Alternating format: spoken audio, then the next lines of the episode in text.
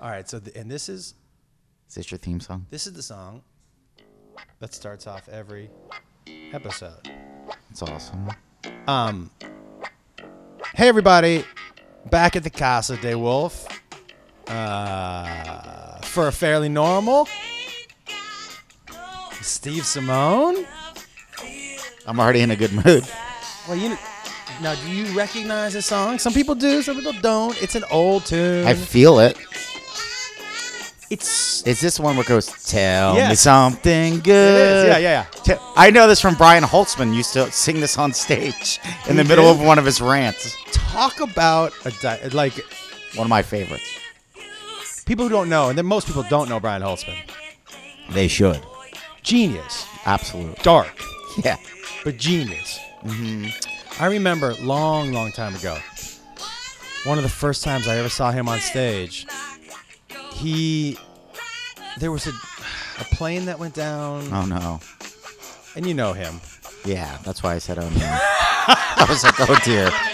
Oh boy. I hope he was respectful. He basically the gist of the joke was, what's a respectable amount of time to go down and start looking for wallets? that was basically his joke. He was like, no, I want to be respectful of the families, but what's like what's the right amount of time to be able to go down and start looking for some good shit? Oh, it's so funny. I mean, you know what? And by the way, that's uh, you guys know. Tell me something good. I'm Josh Wolf, fairly normal. I'm here with my buddy Steve Simone. Thanks for having me. Uh, uh, before I get into the Brian Holtzman part of it, Yeah. I do want to say to everybody listening who isn't familiar with Steve, what, e, especially in comedy, what a refreshing, uh, not, not only just attitude but energy you have. You're positive, upbeat guy. I feel I'm. I am also Absolutely. a positive guy, but there are- aren't a lot of us in the game as far as the No. comedy game. And um, you know, when I watch you on stage, not only are you funny, like Thanks, legitimately man. funny, but I am happy when I watch you. Thank you. Does that mean like I'm like oh th- I like what he's talking about? That's honestly more important to me than making people laugh. I want to make them feel good. I think it's uh that's what that's my mission. Has that always like have you always been a positive dude? No, that's why. Does that make sense? Yes. Like I know the darkness, so to speak, of life and how much of it I created and wasn't aware of it at the time. And uh, I don't want people to create it for themselves. I don't want people to stay there. Wait. And I want to pull, try to help people out. Like, like when I see negative comics, Yep. which is probably like ninety five percent of all comedians, Yes. Mm-hmm. want to point out what's wrong with the world. I'm self aware. I, I li- I would like to say, okay, I'm not I'm not I'm not one of those Pollyanna people like that guy's wrong. I'm like, okay, you might be right. Right. That is a legitimate beef. But what can we celebrate? What else is there? Like no matter how bad life gets, there's always ice cream. You know what I mean? There's no doubt about that. There's always puppies. Uh-huh. And it's like, what do you focus on? I'd rather be one of those people that celebrates what I love instead of trashing what I hate. how um, and by the way i think there's a way to do both like i don't mind Sure. if you want to point out the things and that's where you're getting your comedy from For sure, because I think that also is a mission. I believe that also is a service. Um, but i think but i think it's like you write do you write it all scripts or anything like that okay, Uh, like movies? Yeah, Yeah, I movie, just TV. finished my first feature. okay. so I, i'm a writer also i always like you need criticism criticism you need to get better Sure. and i i consider that to be true with the world too Absolutely. But I also the number one rule when you're reading a script is don't tell me what's wrong unless you can give me a solution. correct. Like like with all of uh like I'm not a political person at all, but everybody's just been bombarding social media for the last month. This sucks. This sucks. This Yeah. sucks. This was, and I'm like, well, what are you doing to change it? Why don't you take this energy and instead of venting, you want to come with me to a homeless shelter? Yeah. You want to come with me down to Children's Hospital? How about this? Why don't you don't have the time? Great. Why don't you give me a couple of bucks? I'll so I can go throw a pizza party for sick kids. Oh, you don't want to give me a couple bucks? You know what? We're having a blood drive. Oh, you can't make it to the blood drive, but you have time to to complain on social media. How about this? Go to be the match.org and sign up and they'll send you a kit in the mail and you can just mail it back. So you can you might be able to save somebody's life. There's so many opportunities to make the world a better place. Yeah, and Twitter isn't one of them. No, well, it could be, but it's like use that, use that as a tool. Get involved, do something to make it better. Yeah, but pe- I think I think I think y- you know retweeting stories that are going to help spread the fear and the hysteria. And by Fear is way, the word, you just fear, said it. Fear is the word.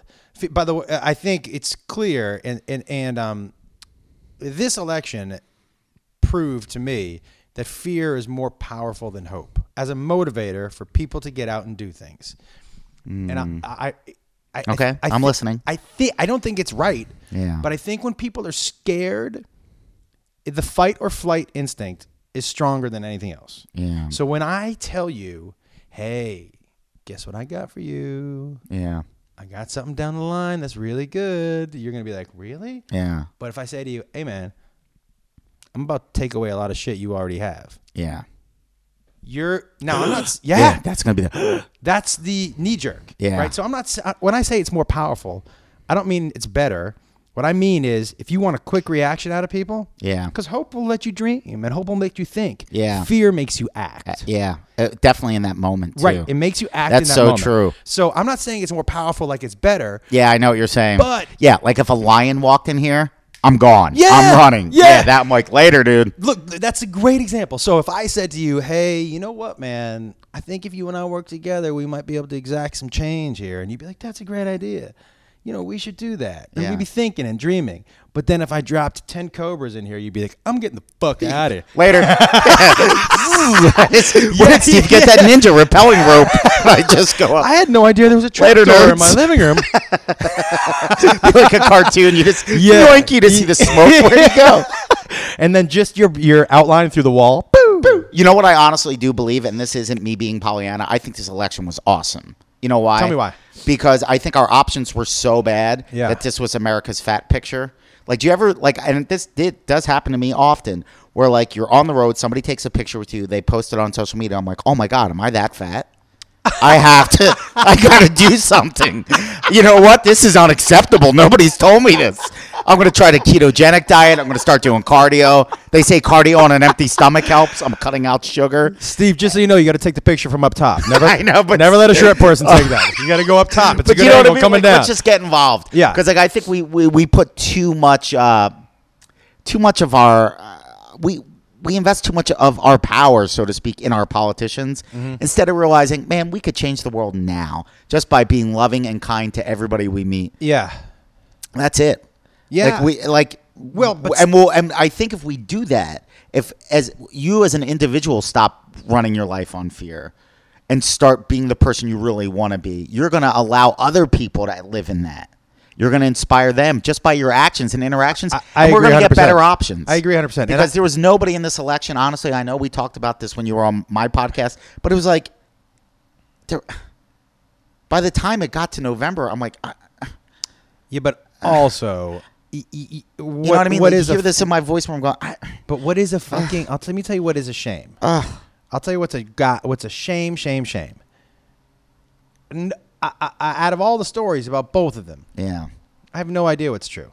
yeah, The problem is right now That's so there's there's so many I know, fake I know. that that even the re- and, and and I'm not one of those people. e, Even the mainstream, I don't even know what to call it. They don't know They're- well- what's real or well, what's they're, not.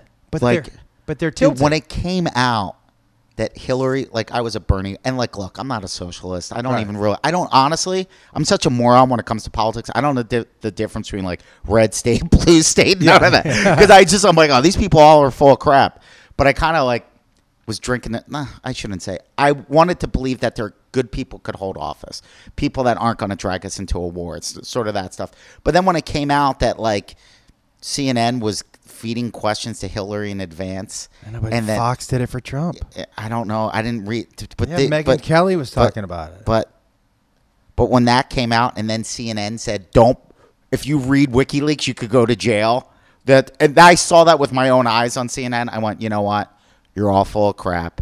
Like I talked to a friend of mine that's um split his childhood between Mexico and U- the United States. He grew Yeah. up in El Centro on the border, and and he was saying his family in Mexico was so disillusioned by their corrupt government, it almost was outside of them.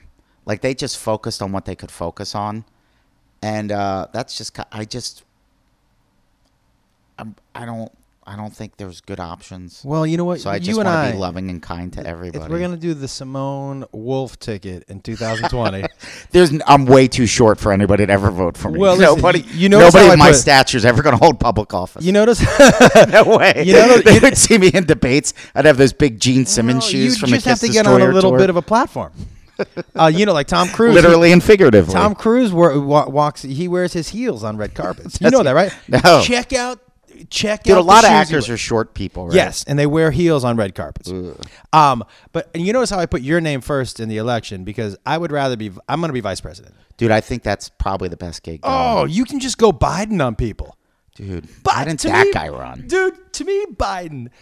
That was my favorite thing. Just he just goes off, and he's the vice president. So people are like, whatever. You know what I love? Because I grew up a pro wrestling fan. I love when President Obama comes out to give a speech and Biden's just standing off to his shoulder, nodding like his sidekick. Like it reminds me of Rowdy Roddy Piper when he would give promos and Cowboy Bob Orton. Cowboy Bob Orton would be standing in the back with a cast on his arm, just nodding like, yeah, what he said. That's, every time I see Biden, I, I expect him to be like, yeah. Have you ever thought about what your professional wrestling, what you like? You would it would have to be if you were a professional wrestler, you would have to be like, oh, you know what you would be What? the motivational speaker.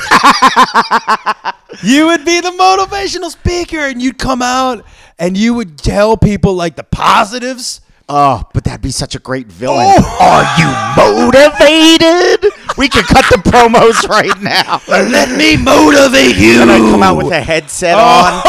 Oh my god, the wireless headset. I ho- Vince McMahon, I hope you're listening. oh, and you would get people to walk on fire and shit. Oh my gosh. That'd be so great. That would be the, absolute best. My cousin, and I know I'm, I'm, I think he listens. My cousin Zach Ruboy. Zach's a tremendous name, by the way. Zach Ruboy is a good name. That sounds like a wrestler name. It's also kind of Jewy, Ruboy. Eh. We're Jews though, um, and uh, you can't have a Jewy That- name. that's where Oh, you get go- your s- superior intellect. I don't think so. um, but he works at WWE. I, I believe his job. Now I I could be wrong. I already went. Any job there would be the best ever. believe part of his job is that guys practice their moves on him. what? Yeah, he's one of those guys that like gets thrown around where Is he they like a martial artist or something? no, no, no, not martial artist. He just gets thrown around. Just a but- normal dude? just a normal dude. That Uh, sounds like hazing. yeah, I know. It sounds like so. Your my job is just to get beat up. sounds like a professional little brother. I, Come here, bro. I won't sing. I did that to my brother. He was the one. This is what a jerk big brother I was. Yeah. I don't talk about this enough in my comedy. I don't face my own demons that way. But I remember my younger brother, because he was way smarter than me, we were watching pro wrestling. He figured out how to do a figure four just by watching it, and I'm a moron. on the legs, that's the figure four, right? And he was like, dude, I think I figured out the figure four. He's like, I go like this, I go like this, I go, and I'm like, yeah. He's like, let me try it on you, but I won't lock it in. I won't. And I was like, okay. He's like, you see that? Does that hurt? And I was like, oh my gosh, that really hurts. And he was like, okay. And he let Did it go. hurt? Oh, for sure. Yeah. But then he was like, I was like, can I try? And then he showed me how to do it, and then I did it to him hard. And did you let him tap out? Uh, eventually, What what age were you when you started on your positive kick? Should I say what age or how many years ago do you feel that would go? it was somewhere in my early 30s because it was like um. There was no other option. Does that make sense? Yeah. Are Yes. we recording this? yeah, but I, I just wanted to. say- I saw something flash. Oh mother! I just did a, a podcast with our buddy Brody, and Yeah. it was tremendous. But then we're talking, and I'm like, Brody, I think the recorder's not on. He was like, son of a. dude. He just came over and we did one here for an hour and a half, and it got intense. Yeah, he's going through it now, I think. but the file got corrupted and it only recorded six minutes. You know what? I have to check in with him, see how much we got, because we were like at the two hour mark, Dude, and this- I don't know how much it was. It got intense. He, ca- I mean, it got intense. you you know him from. Very well. I was there the night he changed his name. That's amazing. I've told you that, right? yeah, but I still. where it's he amazing. he yeah he y- you know I asked him on on the on the podcast uh, when that didn't get recorded, obviously, but I said, "Hey, do you ever have a hard time getting out of character?" Yeah. Do you know what I mean? Do Yes. you ever? Sometimes Steve and Brody to me blur. Yes. You know, Yeah. What would he say? and he was like, "Yeah, um, sometimes." He said, "But because I'm Brody so much that Hmm. y- you know, the night he walked off stage and told me Steve Brody isn't funny, but Brody Stevens is." And I said, "Who's Brody Stevens?" And he said, "You'll see tomorrow night." and he's been that guy ever since. That's incredible. he just came down as a different person the next day, and that was the end. He was never Steve again. I called. I kept calling him Steve on the podcast because that's what I know. That's him who he as. is. To, right. That's what I know him as, Steve Right. Brody. And he would laugh. He was like, "You called me Steve again. I'm, I'm really sorry. I, I'll go back and edit that out." He's like, "That's all right. Just me and me and you and your mom. Me and you and my mom are the only people that call me Steve."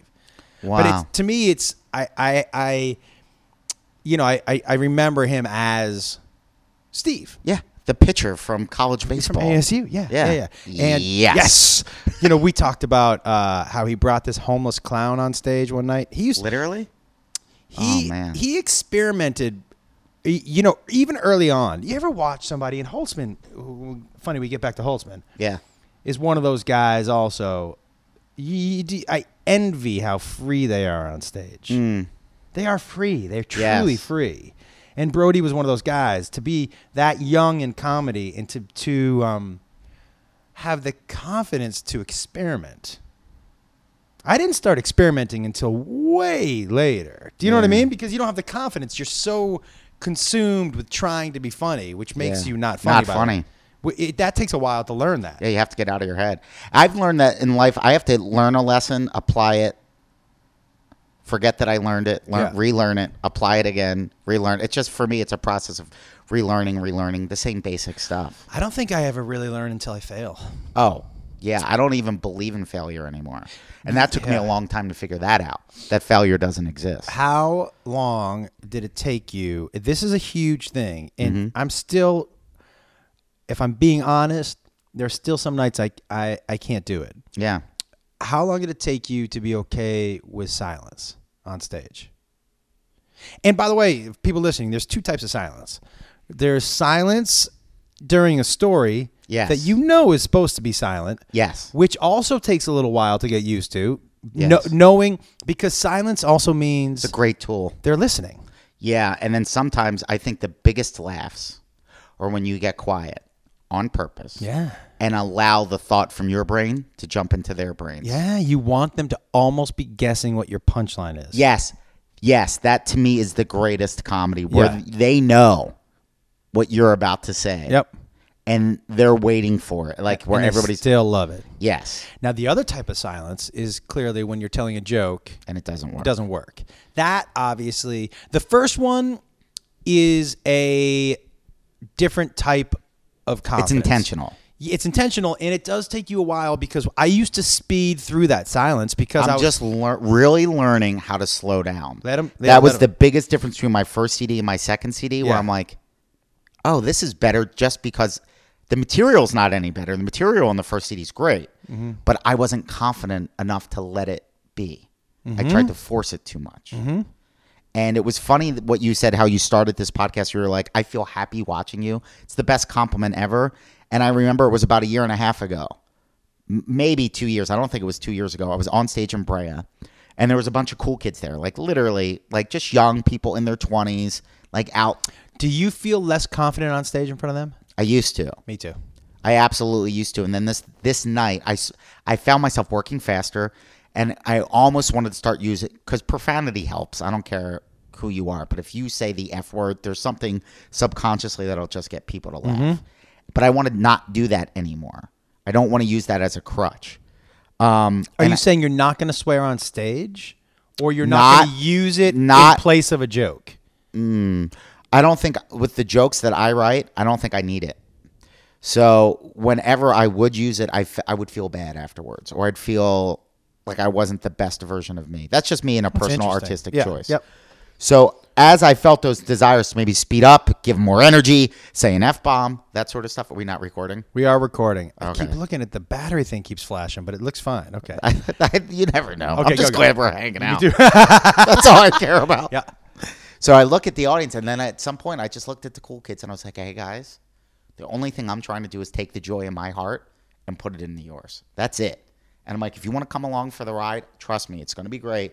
But if not, just leave because if, if if you're so fearful and still trying to be cool and you don't want to have a good time, just then just don't. I've heard you on stage talking about that, the joy in your heart and spreading it. Yeah. And I can see half of the audience is like, oh, this is the bit.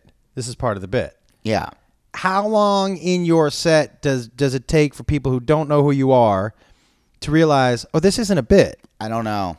Can you feel it? And can yeah, you, there was a point when you feel like it, you're you're connected with the audience. yes, for sure. Can you feel the difference between people who are there to see you and people, absolutely. right? Yeah, hundred percent so. And if I get to the point where like if I'm in a room and just twenty percent of the people there are to see me, there's hundred people in the room and twenty know who I am, it's gonna be great. Yeah. It's so much easier. Because So all much of their easier. po- all of their positive energy goes through the crowd. Right. There's all these weird social dynamics that come into play with what we do. Yes. It's well, fascinating. It, it- to me, I can tell by when I get introduced Mm-hmm. how many people are there to see me, yes. right?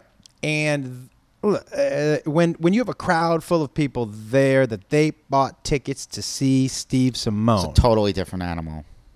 it is be, not only is you, uh, obviously is it easier for you, but the people in the audience, it's a better experience for them. Yeah. because they're all it's a group think, and Absolutely when it you're when is. you're part of a group think in something like that in a positive way, it's a great experience. awesome. It's a great, great, great experience. Absolutely. I I have to tell you, silence for me. Like last night, I went on stage and um, just with the premise. Okay, I'm working on a premise, and I, I hate to mention what I'm working on on a podcast, only because it's like when you see someone taping a new joke in the audience, and I'm like, I just want Not you ready to know, yet, man. If you put that online, I can never do it again. Yeah. Because people are going to look at that joke and be like, "Oh, Josh Wolf isn't funny." Yes. But they don't know this is the first You know what time it is? I've told. yeah, it. you're mixing the ingredients in a bowl, and you're like, bro, these are gonna be cookies. Yeah. don't take a picture of the bowl. yeah, yeah, yeah, yeah. Just let me mix the ingredients, put them in the oven, and let it bake. Yeah. See this bag of flour doesn't taste good, Yeah, exactly. but let me put some other shit in there. Yes, hundred percent. So that's exactly what we do. last night. So my premise, I just had a little premise that I like. I got, I gotten a little bit over the Thanksgiving holidays. Mm-hmm. Um, had a conversation about s- with somebody about, you know, if you bring something in Tupperware to somebody's house, if you bring something in Tupperware to my house, I'm already laughing. I know you're not expecting that back, right? Do you know what I mean? Like, Right. There are two That's types. part of the gift. There are two types of people: people who expect their Tupperware back, and people who know when you bring it to somebody's house. Now, if you bring me a glass dish, I'm gonna wash it. I'm gonna bring it. I'm gonna hand it back to you. Right. You bring over some Tupperware. It's true. Yeah. dude. There's so much to that premise because it's all about expectations. Yeah. and when like just being cool, you're gonna have a better. You're gonna have a better life. Do you have a expect the better Tupperware life. back? No, I don't expect anything. Here's what they told me last night. I was like, because I was asking the audience. You know what the audience told me? One woman goes, "You're supposed to wash it, put food in it, and What? when you go over to their house, bring food back." I'm like, wait. that's some So black belt with a red stripe mom Yeah. level stuff that I don't even know exists. But wait, so I invite somebody over to my house. They bring food over. I have to, in return, br- send them back with food? That doesn't seem. That's like the whole premise of, you know, I know you don't have kids, but you know, if you go to a kids' party now, there's something called goodie bags. Okay.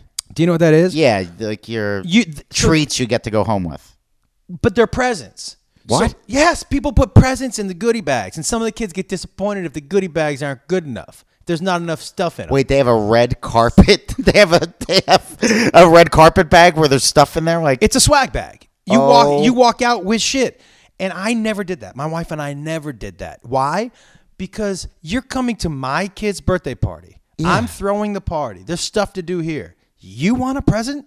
Your present is the cake. yeah. It, you're taking it home in your goodie bag called your stomach. okay, I not to get off on a tangent, but it's like why, as a society, are we replacing experiences and caring and sharing the moment with things? We're doing that Well, you do that with, but but with everything. We think we can buy happiness instead of it just enjoying the moment. the goodie bag to me is an extension of a trophy for everybody. Yeah. Okay. And it's also an extension of, you know what? Uh, I'm not going to spend any time with you, but here's a new pair of Nikes. Who cares? Yeah. Who cares? Just hang out. Yeah. Now I wouldn't mind the Nikes too. Please. I've been a Nike man since 84. You know what I'm saying? Anybody, I remember when the Jordans came out, and I'm like, that kid's cool. Why? He has Jordans. Yeah, yeah, yeah, That's yeah. why he's cool. I we could not afford. I couldn't afford those shoes. We were the kids. Uh, so in '84, there it was cool that, the, to wear those track pants, Yep. and we couldn't. All my friends were wearing like Adidas and stuff. I had one pair of track pants, and I think we got them like, and we were poor, poor, poor, poor. Yep. poor. I mean, not. I guess not. eh, We were pretty poor. Yeah. We didn't have a car for a little while. We were poor. Yeah. Um, You know what's great though? I, I I look back so many times. I was the poorest I think I ever was. I was in L.A. sharing a Section Eight apartment with a one bedroom, two people, and the kid had cerebral palsy, and I didn't have a car. And I was like, "What are we gonna do for charity this year?" And I remember my roommate with cerebral palsy looking at me like, "You moron, we are charity."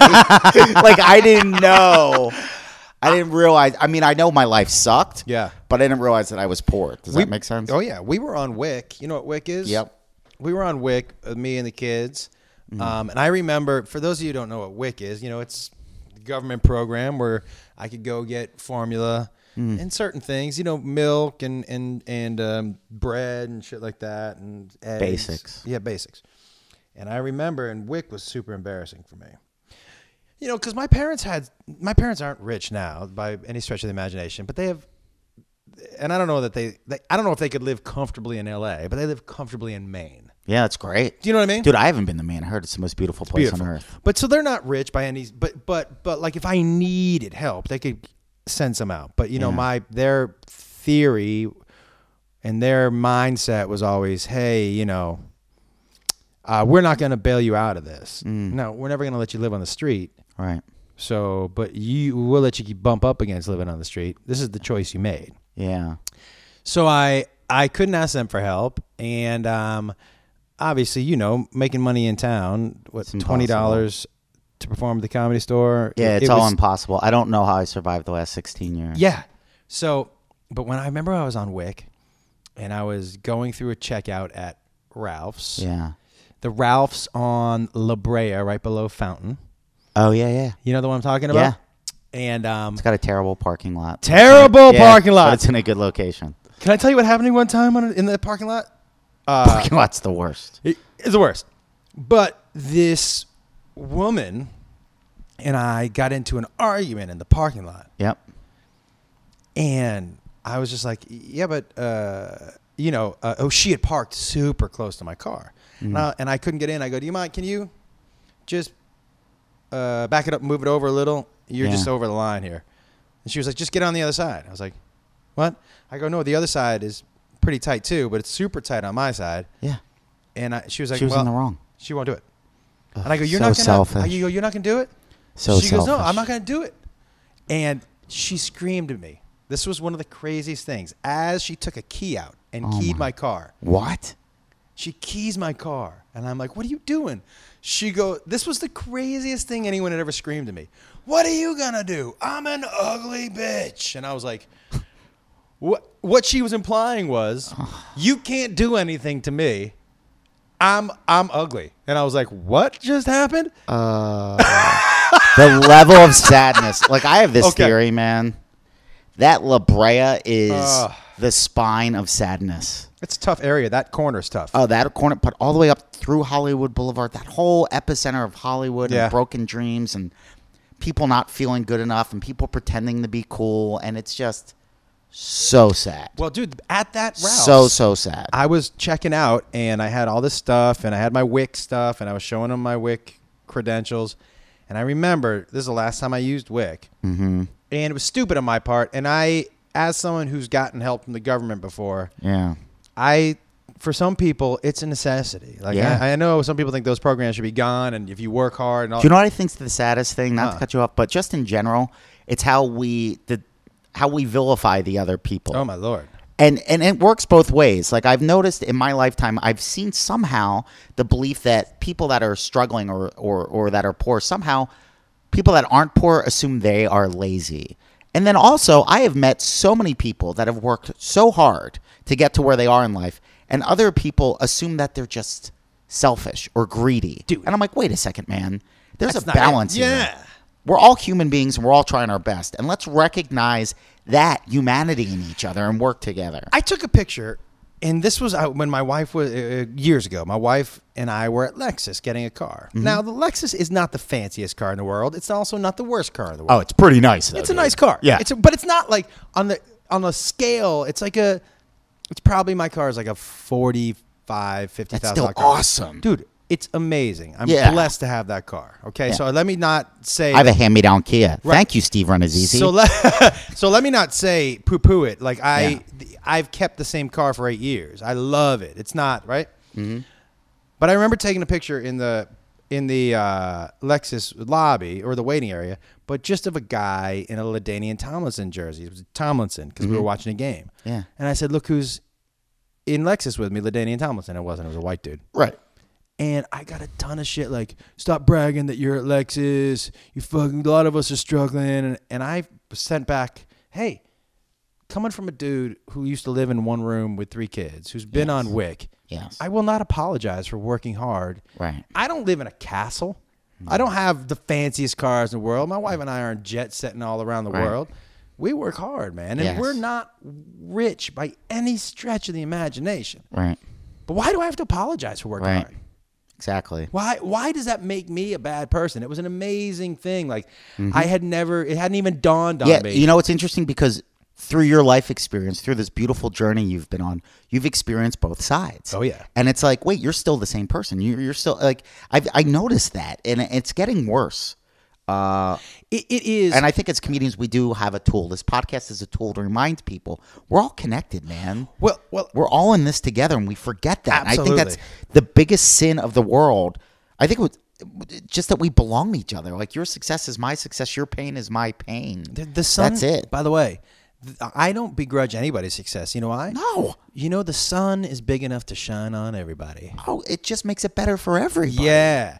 I and let me just finish this because my motivation to get off of Wick Mm-hmm. was a woman offering doing something so nice, Mm-hmm. offering to buy my groceries. Oh wow.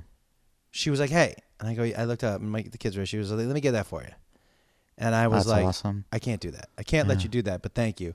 And that from that moment, I was like, the feeling of, and I knew she was trying to be generous. Yeah. But that feeling of pity, dude, struck me so hard that I was like, mm, "This is not something I'm willing to do again." Mm, that's interesting. Well, you know what's so funny? Not funny. What's interesting about that is that many years ago, my younger brother called me a selfish giver.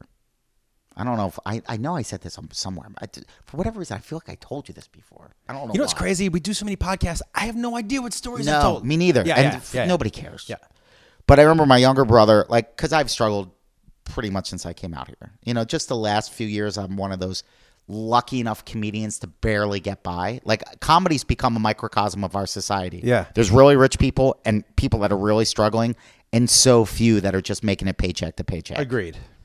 So uh, I remember my younger brother was trying to help me, and I was like, no. And he was, and it was something stupid, dude. It was like uh, Baja Fresh Mm-hmm. or something. Delicious, by the way. Yeah. And he was just like, come on, let me get it. And I was like, no. And he was like, you would get it for me. And I go, yeah. And he goes, do you realize how selfish you are? I'm like, what are you talking about? He was like, well, why do you want, why do you, when you have money, why are you always trying to buy me lunch? I'm like, because I love you. and I want to show you that. And he's like, well, I Mm-hmm. love you. And I went, and he was like, it make you feel good to give. I'm like, yeah.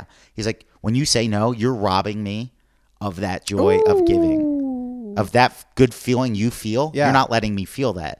So I've gotten better of just seeing it all as a chain. That when somebody, you know, when they, that whole pay it forward, Pay it forward. thing. I believe that shit. By the way, I do believe that. Like, and I've said this before. I say it on, on, on all the time, and I say it on Twitter too, and and face. Open a door for somebody absolutely. because they'll open a door for somebody. Say thank you. Say hello. Start with a smile. Yeah, because it does really make a difference. I do believe that. I do believe that. And and you know, you bring it to bring it all the way back to Brian Holtzman at the beginning. Yeah, yeah, this is awesome. Okay, to bring it all the way back to Holtzman. What I was going to say about that is you also you also need guys like Holtzman Sure. who who shine absolute truths on things. Yeah. With no filter. Yeah. A- a- And, by the way, to me, I know a lot of people see that as negative. Like that joke about him going back, when's a good time to go look for good shit? yeah. It, you need that kind of humor to m- cut tension. Yeah. You need people like Holtzman um, to be, because even in the darkest times, you There's need humor. to find laughter. Absolutely. I completely agree. And so, so, so guys like him are super important. Absolutely. and and and I, I this it's a shame that people feel like they need to censor or they're so scared Yeah, of you guys gotta like get that. over that. You gotta get over that. One, you know who Mike Black is? He's a comic Oh, and a yeah. writer. Oh, yeah. He said something once that just it stuck with me. He must have said it, this is probably 10, 15 years ago, and he was talk, talking about art in general, Mm-hmm. any sort of expression.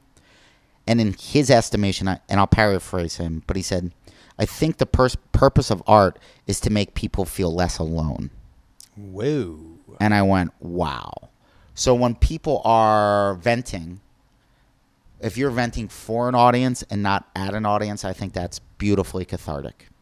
Well, I have always considered comedy to be a conversation. 100%. Now, so. I don't expect you, the audience, to talk back to me. Mm-hmm. But your part of the conversation is your laughter or your listening. Yes, or your uh, response. absolutely. I completely agree. What do you think it is about comedy that some people think that they need to be part of the show? Like you would never. Who's your favorite band? Van Plan. Halen. Would you ever go up and be like, "Hey Eddie, let me play this guitar for you"? Eh, eh, Never. eh, eh, eh, eh, I know you think you got it. Let me get Yeah. up there and riff. No. What is it about comics that people feel like? Is it because there's so much? There's they're drunk. Is it because? What do you I think it there's a, is? v- a, a lot of reasons. I've noticed that sometimes when you make it so conversational, as it should be, and my, we agree on, but there's somebody like, look, man, you could be a great joke teller. There's, but my style of comedy, I think my job first is to take all those individuals and bring them together. right. Now, instead of dealing with 100 or 200 or 300 people, I'm dealing with essentially one, one entity. Right. Then it is a conversation back and forth. Their silence and their laughter are the same things as words. Right. Right. Okay. Sometimes I think you can do that to a level where people think it is just them and you. Mm. So then they start, they want to, they're like, no, that happened to me once. And you're like, okay, dude, we'll get there. I'm okay with that kind of conversation. Okay.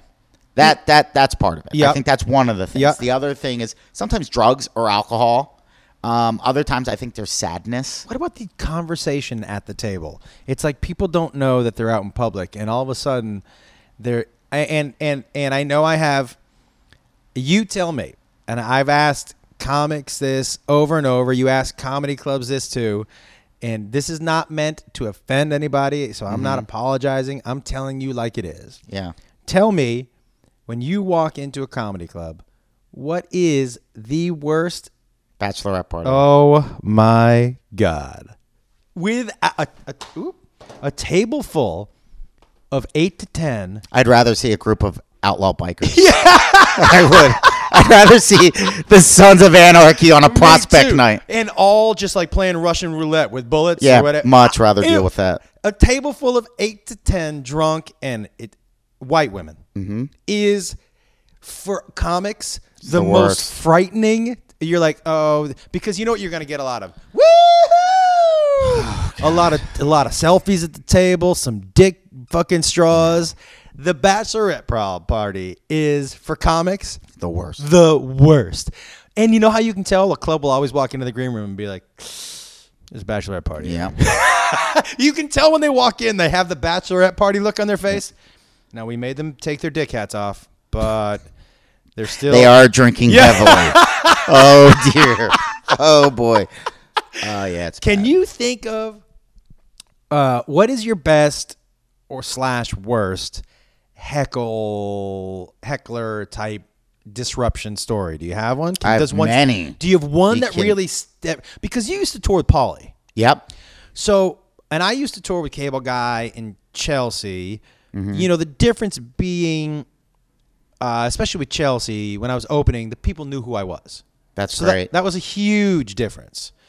Um, and Cable Guy's crowds were so big, and so many people were streaming in when I was there. I didn't really get the effect of opening for a famous person when the crowd clearly doesn't care who the fuck you are. Did that ever happen to oh you? yeah. I have three great awful stories. Let's hear 'em. Okay. First one. Are you ranking them? Or are they all pretty equal? they're all pretty they are, they're all wonderful for their own reasons. First one reminds me of what you just said about they don't care about you. Yeah. Uh this was probably 8 years ago, I want to say. I was just starting to really sort of comedically find my voice. Right. Where I just started to get a little more personal, tell stories about me and my brothers, that sort of stuff. And uh, I'm buddies with Andrew Dice Clay. Mm-hmm. And he asked me to open up for him at the Grove of the An- the Grove down in Anaheim. This is 8 years ago. Oh, And It's his about- crowd is his like crowd- just rough. wants to see Yeah, dice. So it's about a thousand people there, and he just keeps on postponing. Now they're like, Dice, we should start the show. He's like, I'll tell you when to start the show. Nothing. Like we're ten minutes late. Was 20 everybody minutes late. there? Everybody was there, but this was part of his comedic genius and joy. Like what I love about Andrew is his childlike sense of mischievousness. Yeah. His silliness. Yeah. Okay, so this is, but it was at my expense. Okay, so this is what happened. he keeps on postponing the show. No, let them wait. It'll be better when they wait. It's you know we got to build the energy, and the guy's like, "Well, we got to start the show. I got all my and so uh, the sound guys there, the everything li- house lights are all on. It's about a half hour, forty minutes Are they before the show- chanting yet? they're no, it's so uncomfortable. Like you can, people are moving around. People are like, wow, what the hell? So then Dice just go start it. I go, what?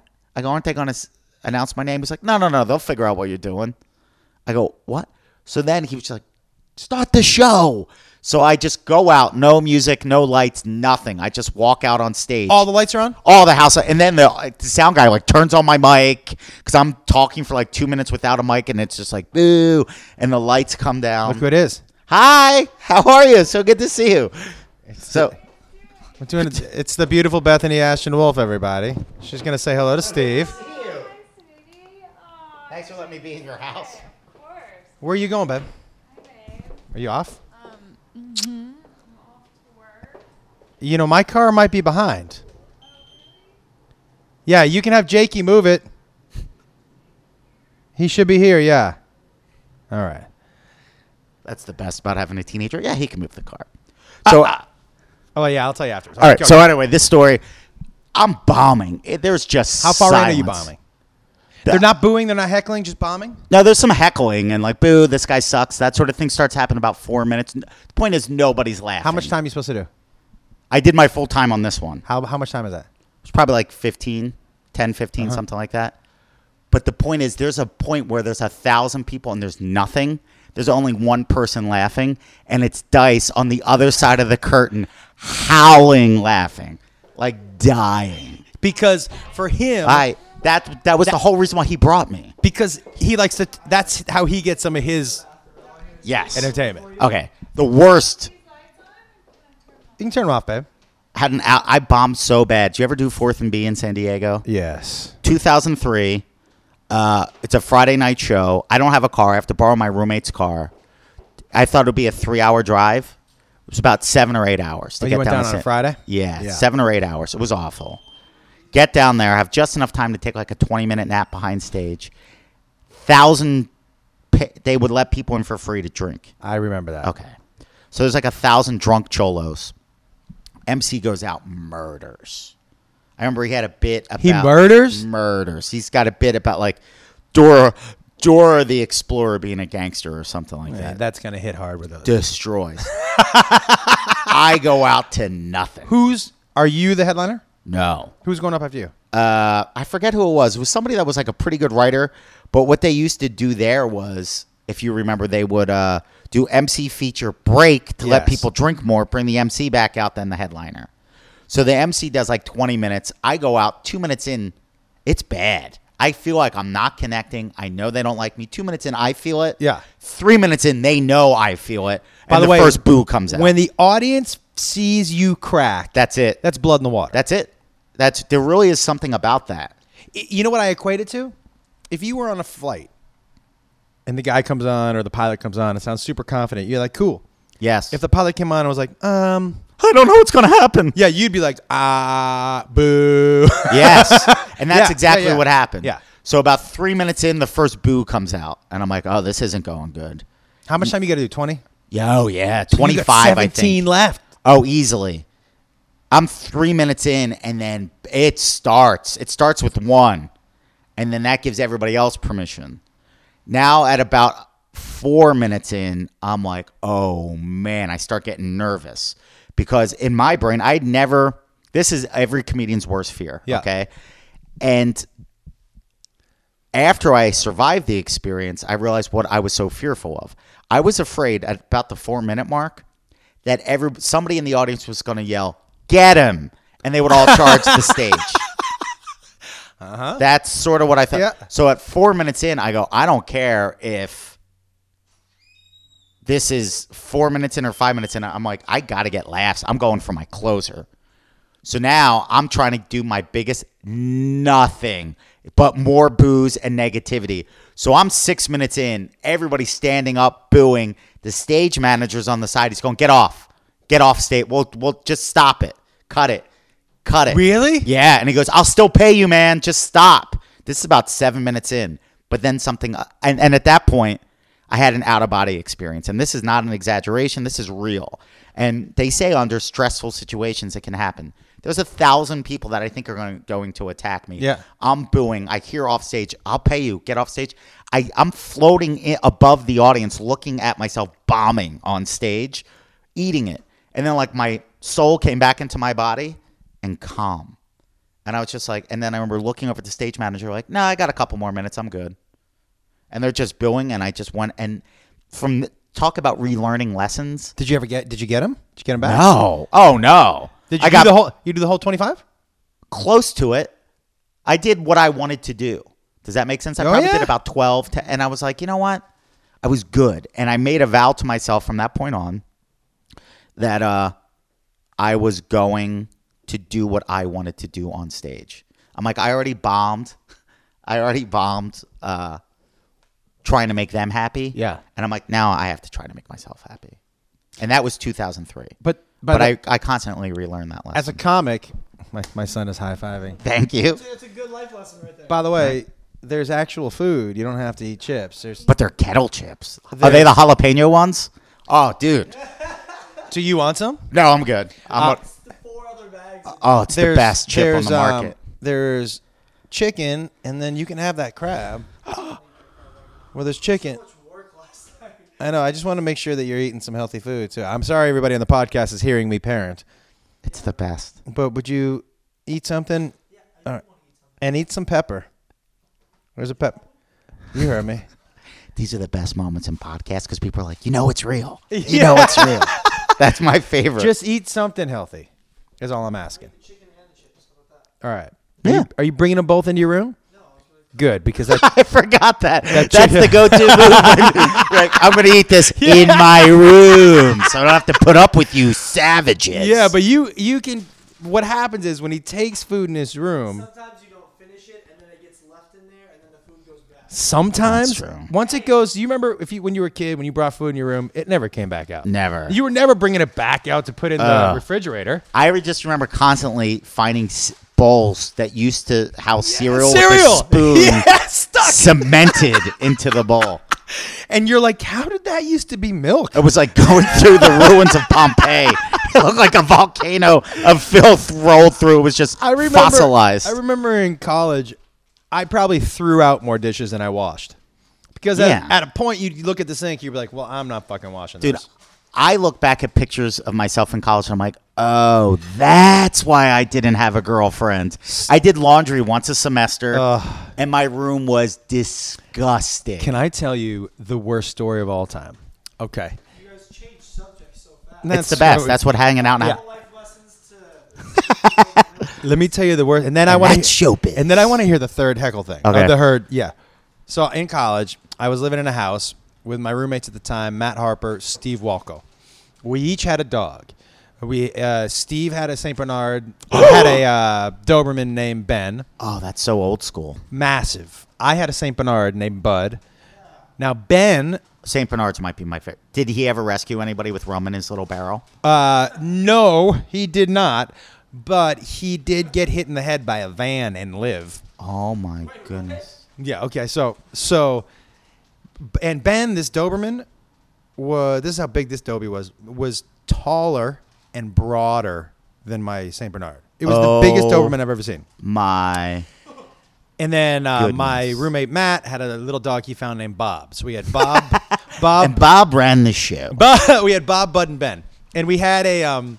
Okay, You couple- should write that as a cartoon. Cou- one day. couple- I'd watch that every day. We had a huge backyard, but you know we're college kids, so we're renting a house. Which one of us is mowing the lawn? Nobody. It was massive. It was a mass. The lawn, the backyard, no exaggeration, was as big as my front yard, house, back area. It was Wow. massive. And it was fenced in by like a four and a half, five foot chain link fence. And so it was crazy. We used to see the dogs. I'm gonna. This is a two part story for you. One fun. The next to show you how disgusting our house was. The dogs, we'd come home and they'd all be in the backyard, but muddy. And now, by the way, the backyard looked like part of it. The grass was so long; it looked like a safari. Like you couldn't even see the Doberman. parrot flies Yeah, through it. No, you couldn't see the Doberman or the Saint Bernard, but you could see the grass moving, like Oh out in the my like out in the gosh. plains, like they were tigers. But all of a sudden, this dog would come appear out of the grass. You'd be like, "We ought to cut the grass." But so they would show up and they were muddy, S- and there's no mud in the Yeah, where are they backyard. getting the mud from? So we were like, what the fuck is going on? So one day when we all pretended to leave and we stayed in the house and we watched. So the Doberman would literally leap over the fence. Bob would run and jump off of my dog's back over the fence. And my dog, which was tall enough, since it was a chain link fence, put his paws on top of the fence and literally mushed it down and walked across it. And then it would spring back up. Oh, he was like Andre the Giant Yeah, stepping yeah. over the top rope. That's exactly right. He would mush it down because he was a massive dog. Oh, And then they would go across the street to the golf course and play in the pond and then come back and get back over the fence. dude, the that's a same way. cartoon. Okay. So That's the but, coolest. but so they would Yeah. scare because when you see the Doberman running down the street, that's that big on the Yeah. golf course. It, he was scaring the Yeah. shit out of people. yeah, And the golf he's course probably the sweetest dog in the world All of too. them sweet. Just like people. So okay, so our this is how gross, and you know, college kids. Yeah. This is how gross our house got. Backyard with that type of grass in that heat, a lot of fleas. Ugh. Well, we didn't. Not only did we not mow the grass, but we didn't exactly keep up on the flea baths. Of course. By the time we left that house, Just covered with fleas. my roommate Matt had waiters on. He walked around the house in waiters, and you could hear the fleas hitting the plastic, pack, pack, pack, pack, pack, pack, as he walked across. Oh. Me and my other roommate had flea collars around our wrists and ankles. Oh my! Do you know what's so? This is the difference between being a grown up. Do you know this is the difference between being a grown up and a college. The whole time you started this story, Yeah. I'm just going. This poor landlord. This poor landlord. What did you? g- Well, I'll tell you something else. We tried to flea bath our dogs, but the fleas at that point were so overpowering. They they were beating the flea baths. Oh, yeah, Like- you would have to flea bomb it, fumigate that place, when we or knock it down. When we when I put my dog when I put my dog in the bath, the flea bath, you could see the fleas just swimming around. I was like, you know, these motherfuckers are strong. Oh. wow. Um, okay. Oh fuck! It keeps flashing and going fast. My battery's going fast, Steve. So I want to hear, but we're at 55 minutes. That was a quick hour, by the Dude, it way. flies. Give me another. Give me that third story. All right, third- And before before this runs out, you're special. Oh yeah, it's called What's Up Nerds. It's on iTunes, Google Play, and Amazon. Eh, It's an hour's worth of clean family comedy. I'm so proud of it. And guys, I can only tell you because uh, when people hear clean family comedy, they assume that It's gonna be terrible. Yes. Yeah, and I they know. assume that it's vanilla and that there's nothing to it. And I can just tell you guys, it's you couldn't be more wrong. It is clean, it is family friendly, it does make you feel good, but it's got substance. Thanks, man. No, no, it really is. And by the way, that's the hardest type of comedy to deliver. Yeah, I'm trying.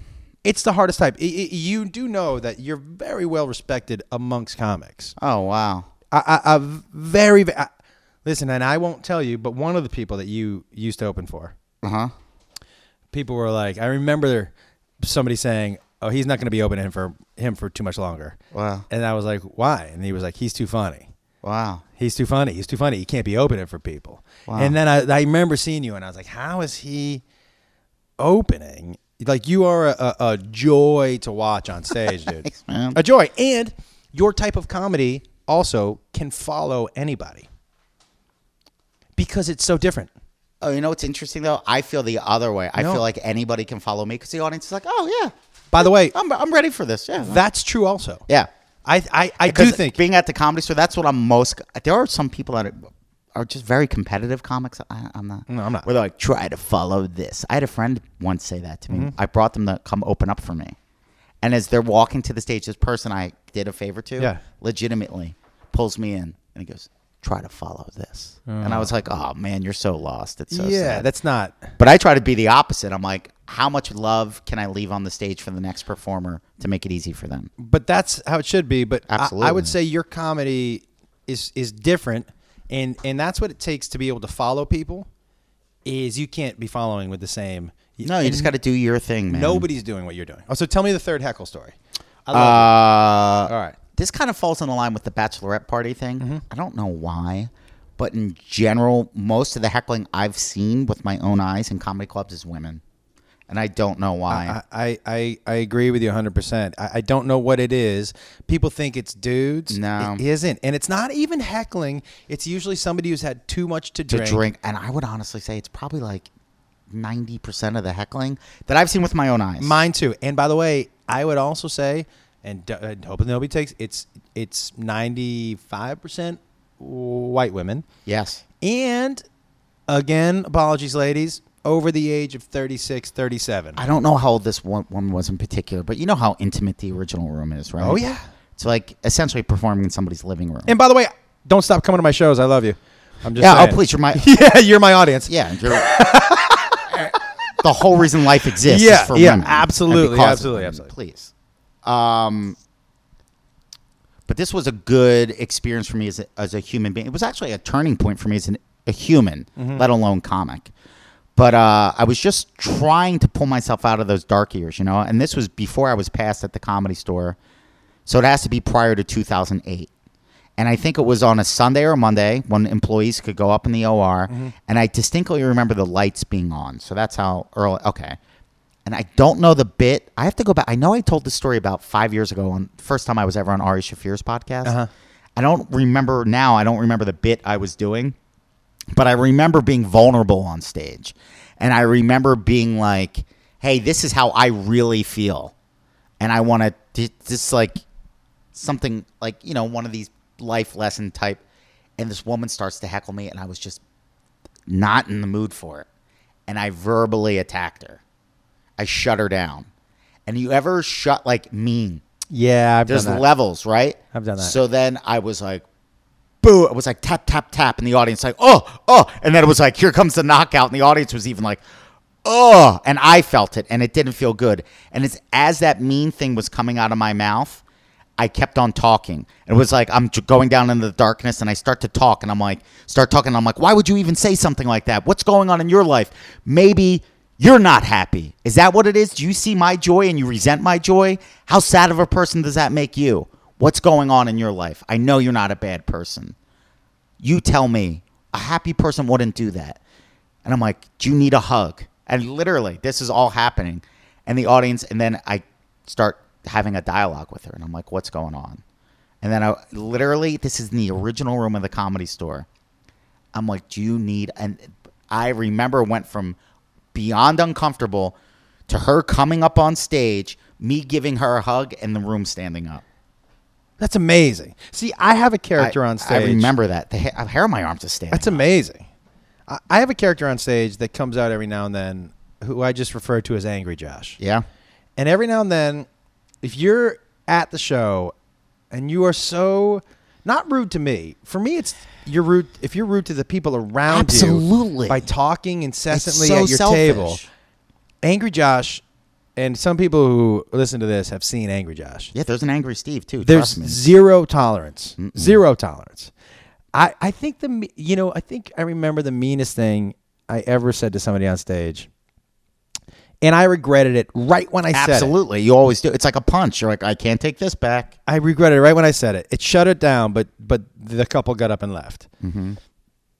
They were up front, front row, talking to each other, laughing, Mm-hmm. but then they would talk to each other, Yeah. and I kept telling them, guys, go to the bar. Yeah. Just don't be just, here. Yeah, just go sit in the bar. I'm you don't happy. have to ruin this for everybody Yeah, I'm else. happy you guys are having a good time Yes. together. That's fucking great. Date night, great. You ruin it for other people. Yes.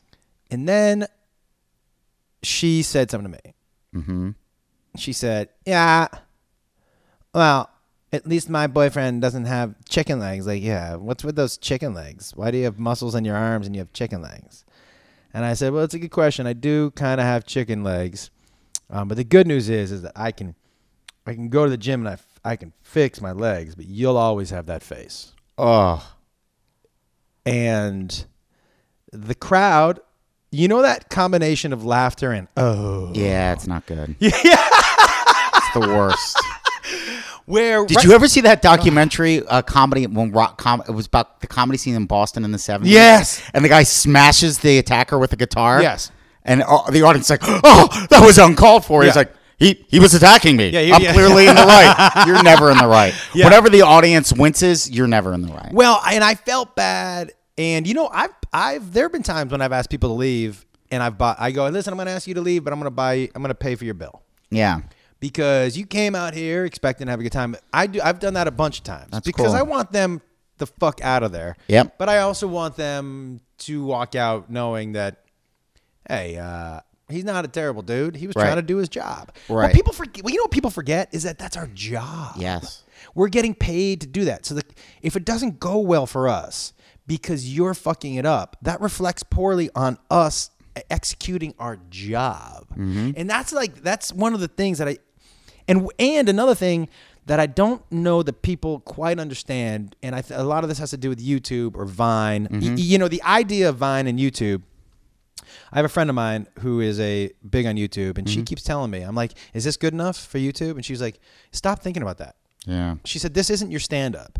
It doesn't have to be perfect. Yeah. It's it's quantity over quality." Yeah. And as a comic, that's not it. No. And I haven't got past right. So what I don't think people understand is that so if you see a joke that you do on your special, you've been working on that joke for a year at yeah. least At least. at least and and and it might have been a joke you've had for three years that you've just kept tagging and fixing and tagging Mm-hmm. Yeah. and moving and and maybe you were like this joke isn't working but i'm going to take two minutes out of this joke and put it into Absolutely. another joke Yeah. but it's a constant It's oh puzzle. yeah, it is constant. and no so for us and and they don't see the 15 minutes that we do at the comedy store and then we go over to the laugh factory and we go to the improv No. and we're and we're just and we go to these tiny little places in town basically honing our craft to bring it onto the road to have a piece for you all to listen to and then for that to happen sometimes that's why angry josh comes out because you don't see i'm so excited to do this for you i'm Yeah. so excited to show you all of the work that I have put in. And this is how it's being received by you being drunk, talking, or being on your phone or checking Yeah. Facebook. What I've realized with what I'm trying to do and like getting back to that thing about like, like, oh, I, I, I have this certain joy that I want to put into their hearts. Yeah. And also like inform this is how I view the world. And maybe if you could sort of see things from my point of view, maybe you too would have this constant joy or Yeah. look forward to something every day. So when I do get heckled on that, what I've come to realize just with that specific brand of comedy that I'm currently cultivating, I don't know what tomorrow is going to bring, but um, I realize that the people that do heckle or the people that are starting to become a problem in the audience are the people that need the hug the most. The people that their actions make you not want to hug them Yeah. are the ones that really need it the most. Like I was down in Irvine two weeks ago, Yeah. and I was setting up this bit about um, how essentially the more you brag online, the sadder you are in real life. Mm-hmm. Like the more you're like, look at my Instagram, my life's perfect. I was setting that up, and there was a woman obviously who lives like that, you know. And she was like, "Oh, really? Do you think that's true?" And I'm like, "No, no." uh." and it was just perfect, but I had to do that in a loving way. You know what I mean? And it's sort of like I don't know how I did it, but I real I'm. I just want to think- hear you do an impersonation of her again. uh, uh, uh, uh, like one of those people. My job to spend other people's money and make everybody feel bad because I'm crying on the inside. Like those sort of, it's sad. And then I was at the comedy store, and this was great. It was the first time I got a compliment from Yakov Smirnov, who I grew up loving. Are you going to do the impersonation? I one? don't- no, I can't. I don't know because there was a guy. I was telling this story uh, about a coffee shop on La Brea. Yeah. When this kid lost the laptop, it's a bit on my CD, whatever. So then this dude who's drunk by himself was like, "That was me. That happened to me. I was the guy." And I, I had to address it in a loving way. Yeah.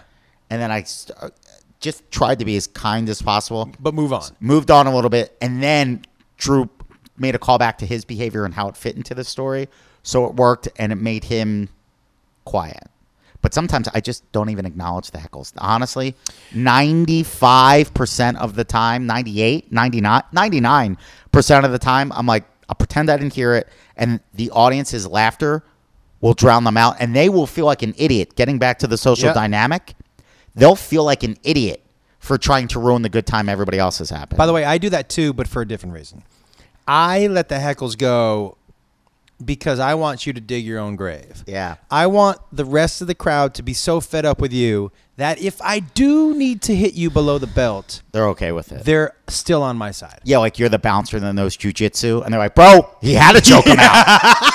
I was there. I- I he know was it- bothering everybody. the bouncer did his job. He choked him out.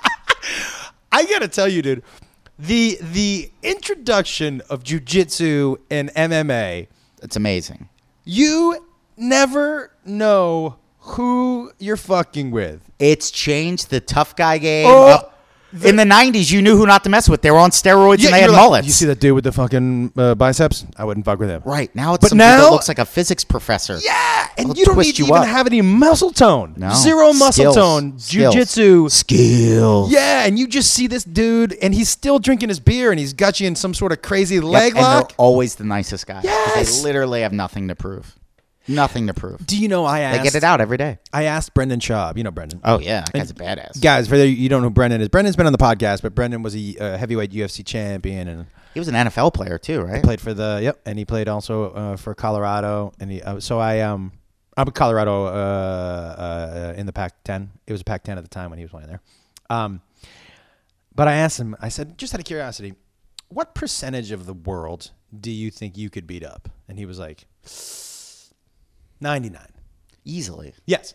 Isn't that no? Isn't that crazy? Think about that. Ninety nine, and I go, does that? Because I, we're not big guys. No. So I was picturing me if I n- had that kind of confidence walking into any place I knew, I'm all- I'm good, mm-hmm. and probably good against two or three guys Yeah. because one punch and I'm Dude, going. if to, that dude punched somebody in the face in a Done. bar, it would scare everybody else so Nobody. much it would There- take the fight out of there'd them. be a sound. yeah, I've seen people get dropped like that. It freezes everybody. I've always said guys like that could punch a hole in your chest and then shit in it. And Yeah. Be like, hey, while I'm shitting in this guy's chest, anybody else want a piece? No. You know what? No. I'm gonna go ahead. And, but I asked him. I go, doesn't that? And I this it, it- when he gave me his answer, it made me realize how we go through the world differently. I said, doesn't that? f- Doesn't don't you walk around with crazy confidence? And he goes, no. He said, first of all, knowing that m- makes me not want to fight. Yes. He said, because also knowing that, just what you said, he said, I could literally kill you with a punch. One punch. Yep. Not two punches, not a combo, not me on top of you. No. I could kill you. He goes, What do you go? I go, 168. He goes, Yeah, I could kill you with a punch. Mm-hmm. He said, So that doesn't fill me with confidence. Fear. Yeah. Do you know what was interesting once, and I don't want to tell the full story, but there was an incident. I, I've worked at a lot of gyms since moving out here. That's They were- interesting. They were my day jobs Yeah. because they were flexible, Oh, flexible, flexible hours, schedule, yeah. flexible hours, and uh, I could work out for free. And and you just meet cool people. Blowjobs in the bathroom. Hey, dudes. Hey, why is that guy wearing a robe? Don't worry about Was it. that Oates from Hall Notes? No, that guy just has a mustache. At the gym I work out at, the, the guys get busted for blowing people in the sauna all the time. well, I had worked out at a boxing gym Uh-huh. in Hollywood that was not one of those gyms. Mm-hmm. And it was just, uh, I would work graveyard shift there. And dude, the ca- I met, uh, you know, bouncers that would come in off after cl- the club closed, bounty hunters. I met Bounty hunters? bounty hunters.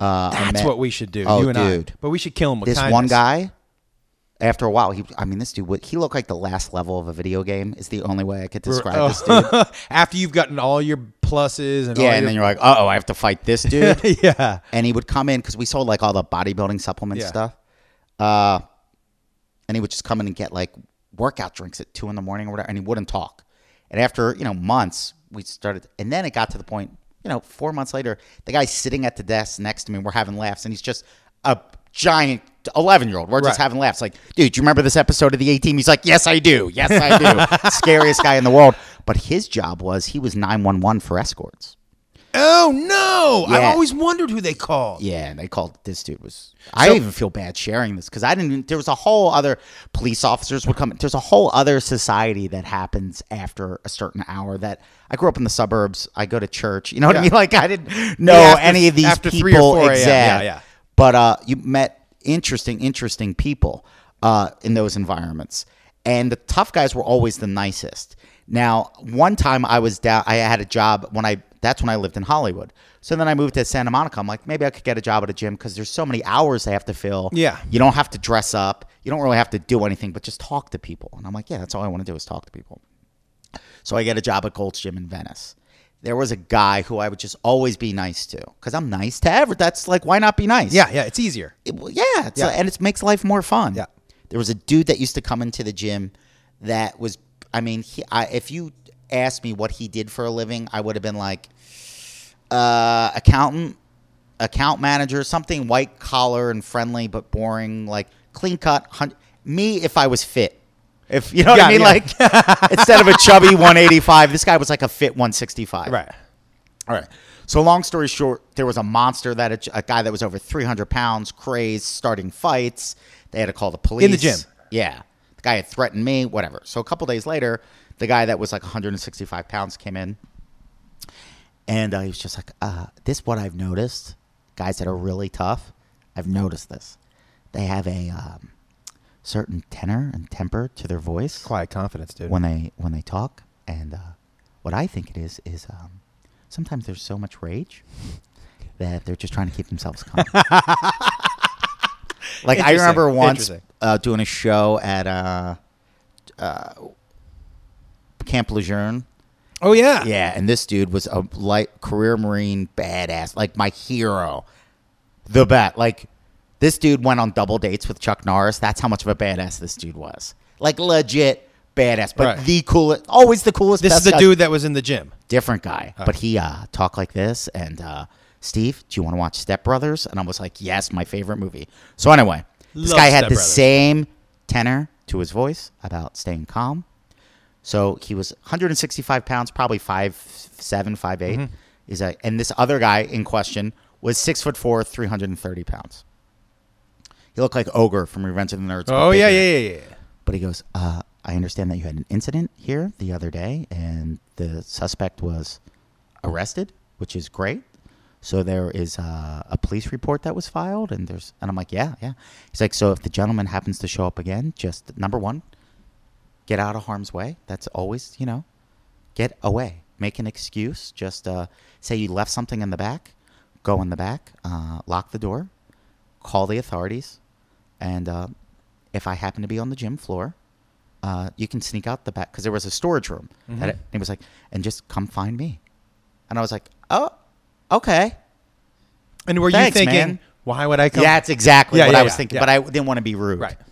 So I was just like, okay, cool. And then he's looking at me and he was like, "Y- you, you know what I, you know who I am, right? And I'm like, Larry. I don't remember his name, but I'm Yeah. like, La- Larry. That he's like, yeah, but they told you what I do, right? And I'm like, no. He was like, you're, you really are this nice to everybody, aren't you? And I'm like, yeah, what are you talking about? He was like, oh, dude. He was like, uh, I'm a, and he started to tell me about his lifelong journey of mar- This guy ran hand-to-hand combat courses on the beach for bodyguards that were all s- tier one special operations dudes. Like when guys would like do contract Yeah. work, he would teach them martial arts. This guy was like a lifelong badass type dude, Ju- like jujitsu, b- uh, bo- Muay, Muay Thai boxing, MMA, Krav Maga, like everything, everything. And he was like, "Do you have any idea how frustrating it is to know all this stuff and never be able to use it?" He was He could- like, he'd be allowed to use it on that dude. that's exactly what he said. He was like, "Oh, like here's you have somebody that's a bully, that's aggressive, that's a criminal, that by their very size they intimidate." He was like, before the guy even picked up, he goes, he would make one step towards me, I'd break both of his knees. I was like, "Oh my gosh, you never know, you never know who." you- you know what's funny about that is I there was a guy that because you know before you understand skill, you just think Skills. oh size wins. Absolutely, There was a guy and I used to take crowd. and size size matters. yeah, yeah, size matters. Anybody like, cause I'm little, I know everybody.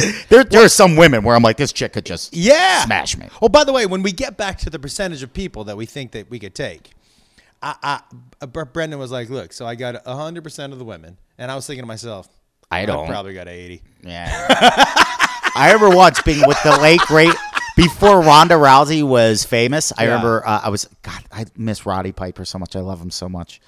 But he took me to the dojo where he learned martial arts. Like Yeah. nobody knows he was a legit badass. Was he? Yeah. So Wait, uh, he was a legit badass. yes, legit from this guy named Judo Jean LaBelle, who's my favorite person ever. The Godfather of MMA. This guy, you have to. He's Is hilarious. that who's going to train the motivational speaker? Oh, that would be the greatest. he was a pro wrestling. Oh, his story's amazing. You should try to get him on the podcast. But uh, I remember once some guy like had called threatening people at the gym or whatever, and Roddy was like, "What are you? What are you gonna do about that?" He's like, "Yeah, if he shows up, we'll throw Ronda at him. If he can beat one of our girls, we'll let him fight a guy." And this was five, six, seven years ago, and it was Ronda this was Rousey. Ronda Rousey. Ronda Rousey. Yeah, it was the first time I ever heard of her. And did did that? No, the guy happen? never showed up. She would have kicked his ass though, for sure. That was, Yeah, like for sure, yeah, a hundred percent. There- there- yeah. People, uh, I know a lot of guys. Don't get it twisted. No. She Did you would- see that video that just went viral where the bodybuilder bully got choked out by the girl at the jujitsu dojo? No, but I'm gonna Google it right Yeah. when I'm done. Really? Choked out. He was bullying people. Oh yeah, he showed up trying to fight people. And from what I understand, that does happen sometimes. Guy, but but I think that happens. By the way, when you just walk, like I asked Brendan about that too. I'm like, do people, you know, see you and be like, well, I'm gonna challenge this dude? He's like, nah, not me. I'm a little bigger. But he said, but that does happen to some people. Charles Barkley talked about that. Yeah, I don't under I don't my buddy is a professional strongman. Mm-hmm. He's six foot eight. He's What? yeah, he's six foot eight. He was four hundred pounds when we were hanging out together, but he's been getting in shape. Like What does that leaner. mean? Professional strongman. Like oh, He travels the world lifting rips heavy phone books? things. Yeah, he competes in the world's strongest man. Like he did, uh, you know, the guy that oh, plays I've seen the that guy. on ESPN with like Yeah. Unka Svagen. yeah, all those dudes. My buddy Robert is the sweetest fu- dude. Stand up comic, funny. Like we're writing a TV show. Well, we plan on writing a TV show. I never see him because he's so busy signing autographs and putting on feats of strength. Yeah. he just trained Goldberg for the, his match against Brock Lesnar. Really? Yeah, Robert's the best. Like the best. He's so like I've never. You know how there's just certain people where you're like, I can't wait to hang out with them because you know the like when I look forward to It's hanging you. out I with was you. gonna say Yeah, you. it's Yeah, like, yeah, yeah, yeah. You know what I mean? Where you're just like, yes, I get to hang out with my buddy because it's nonstop laughs. Yeah. that's him. But he told me he was like, no, dude, all the time. People wanted, and I'm like, why would Is that noise good for a podcast? it? You could tell it's real every time. These noises are the best. It makes it like when you're listening at home or in your car or in your cubicle, you're like, they really are hanging out in his house. You Yeah, could- people are like, do you really do this at your house? But then you hear the door open and the alarm beep, and you s- hear my wife or my kid I walk think through. it makes it better. It totally makes it. You think better. so? 100% so. It's my favorite moment. Like, uh, like sometimes Ari Shafir will do a podcast where he's outside and you can hear like, I love those. I love those. You like you hear a bird. He's in the- you just like he's like, well, we're here in the park. I'm like, in the park. Saturday in the park. I think it was the Fourth of July. What's the last concert you saw? Sturgill Simpson and he killed it. By the way, Sturgill. uh, Did you see him at the Wiltern? yeah. If you haven't seen Sturgill, go Got- he's nominated for a Grammy that just came out today. listen. He Album of the year. all three of those albums are Incredible. are so uniquely different, but still Him. somehow fit into the same genre. I've said this before. What makes a true artist, and what made to me, what made Prince or w- name a comic that you love, Mm-hmm. somebody who is unique but relatable. Mm-hmm. That's that. That's what makes a star. Yeah. So, because you, the uniqueness is what separates you from everybody else. But you need that relatability, or else you're emo Phillips. Yeah, sure. And, and by the way, no, I got no. no, Emo's loved him. hilarious. Yeah, but he is hilarious. Emo was never Kevin Hart Right. massive, Right. Because he didn't have the two, Yes. right? You need the two Yeah. to be on that next level, and Sturgill has it. There's nobody that sounds like Sturgill Uh, He's Simpson. awesome. Is Sturgill Simpson? Do you have? Um, I have a playlist on my uh, my phone Yep. called sing-alongs, and I put them in the car. Yeah. Those are my sing-along songs in the car. Awesome. And you know, are you when you sing in the car? Are you a windows down dude or a windows up? I don't even have the confidence to sing. I lip sync in the car. Are you lip sync in the car? By I sometimes sing. yourself, You lip no, sync? here's the thing. you, you know what the worst thing is is when you're singing in the car at the top of your lungs, and then GPS comes on, and you can really Oh, that lady ruins everything. Just trying to have fun. It's like when you're 11, as soon as you have somebody's picnic table on plywood, and you're like, "Who's the first to go off the ramp?" My mom's spidey senses would be like, "Dinner," and then I'd be like, "Oh, I have to go home," and then you'd fi- cheer what happened to Jason. No, he went off the ramp and s- fractured his leg in three places. How? He didn't pull up when he went off the ramp. No, the ramp collapsed underneath him. Uh, I remember when I was a kid. You know, Santa. is that my front door? I think it was the front door. Cousin Oliver. Is it Jacob? Is there somebody at the front door? I think I heard something. Oh, there's a package. It was Santa. That was Santa. Let's see what we got. Anything? Now is the time when we get movies in the mail. Oh, lucky duck. Sega screeners. Hey, I'm Sa- never well- that cool. Well, my wife is You're right, actually. my wife is DGA. Oh, that's. Dude, I went there once and saw. Um, who was the guy that invented uh, All in the Family? Uh, uh, P, uh, not Peter North. Uh, Norman. Uh, Norman Lear. Yeah. I You got to open see it? him talk there. It was the best thing ever. I Hi, had a buddy. meeting with with Norman Lear, That guy's a legend, and he In- seems so nice. the nicest guy. I had a meeting with Norman Lear in his office. Him talking. You might want to get some scissors. Him talking about maybe wanting to do. Hey, buddy. Say hi, Rock. Him maybe wanting to do my story as a TV show. wow. It was an am- an amazing. Somebody's calling Steve. It was an amazing meet, and just to sit there and you know he was like, so "Tell me your story," and I kind of told him, "What movie you got?" Jackie. Jackie. That's up for uh, uh, uh, Natalie Portman is supposed to is, might win an Oscar for that. Jackie is, and when I saw that, I'm like, how many more movies about JFK or Jackie can we do? Do you know what I mean? Yeah. Like if I said the next year, you know, next year there'll be, they'll never run out of JFK movies. No. They always seem to tell the Spider-Man story again. Yeah. How many times are we gonna see him get bit by that spider? A lot. I mean, how many times in the movies have we seen remix? Yeah. how many times have you seen him get bit by that fucking spider? I can't. I can't watch it again. But No. these screeners are for me. The you know it's weird. Again, I'm not the richest person in the world. I can afford some things. A lot of things I can't. Mm-hmm. But free shit, It's the best. It's always good. It's always the best. you can't. I can't because some things I'll take when it's free, even if I don't want it. Yep. Do you know what I mean? Yeah. So wait, so what are you saying this does? Well, just in case you want to leave your house with a single chicken pot pie, this will keep it warm. It's free. Yeah, I'll take it. you know what I mean? It's so true. What's this do again? Yeah, I think I need this. Wait, you're not gonna. Anybody can take it. So, So this is just for anybody. dude, whenever I go to like visit somebody at an office, Yeah. because offices now are so so much cooler than they were when I was like out of college. Well, Where- they're like big players. yeah, and there's free soda in the refrigerator, so I'm like anybody could have one of these. Have you been to the Facebook office? no Oh my god. The treats?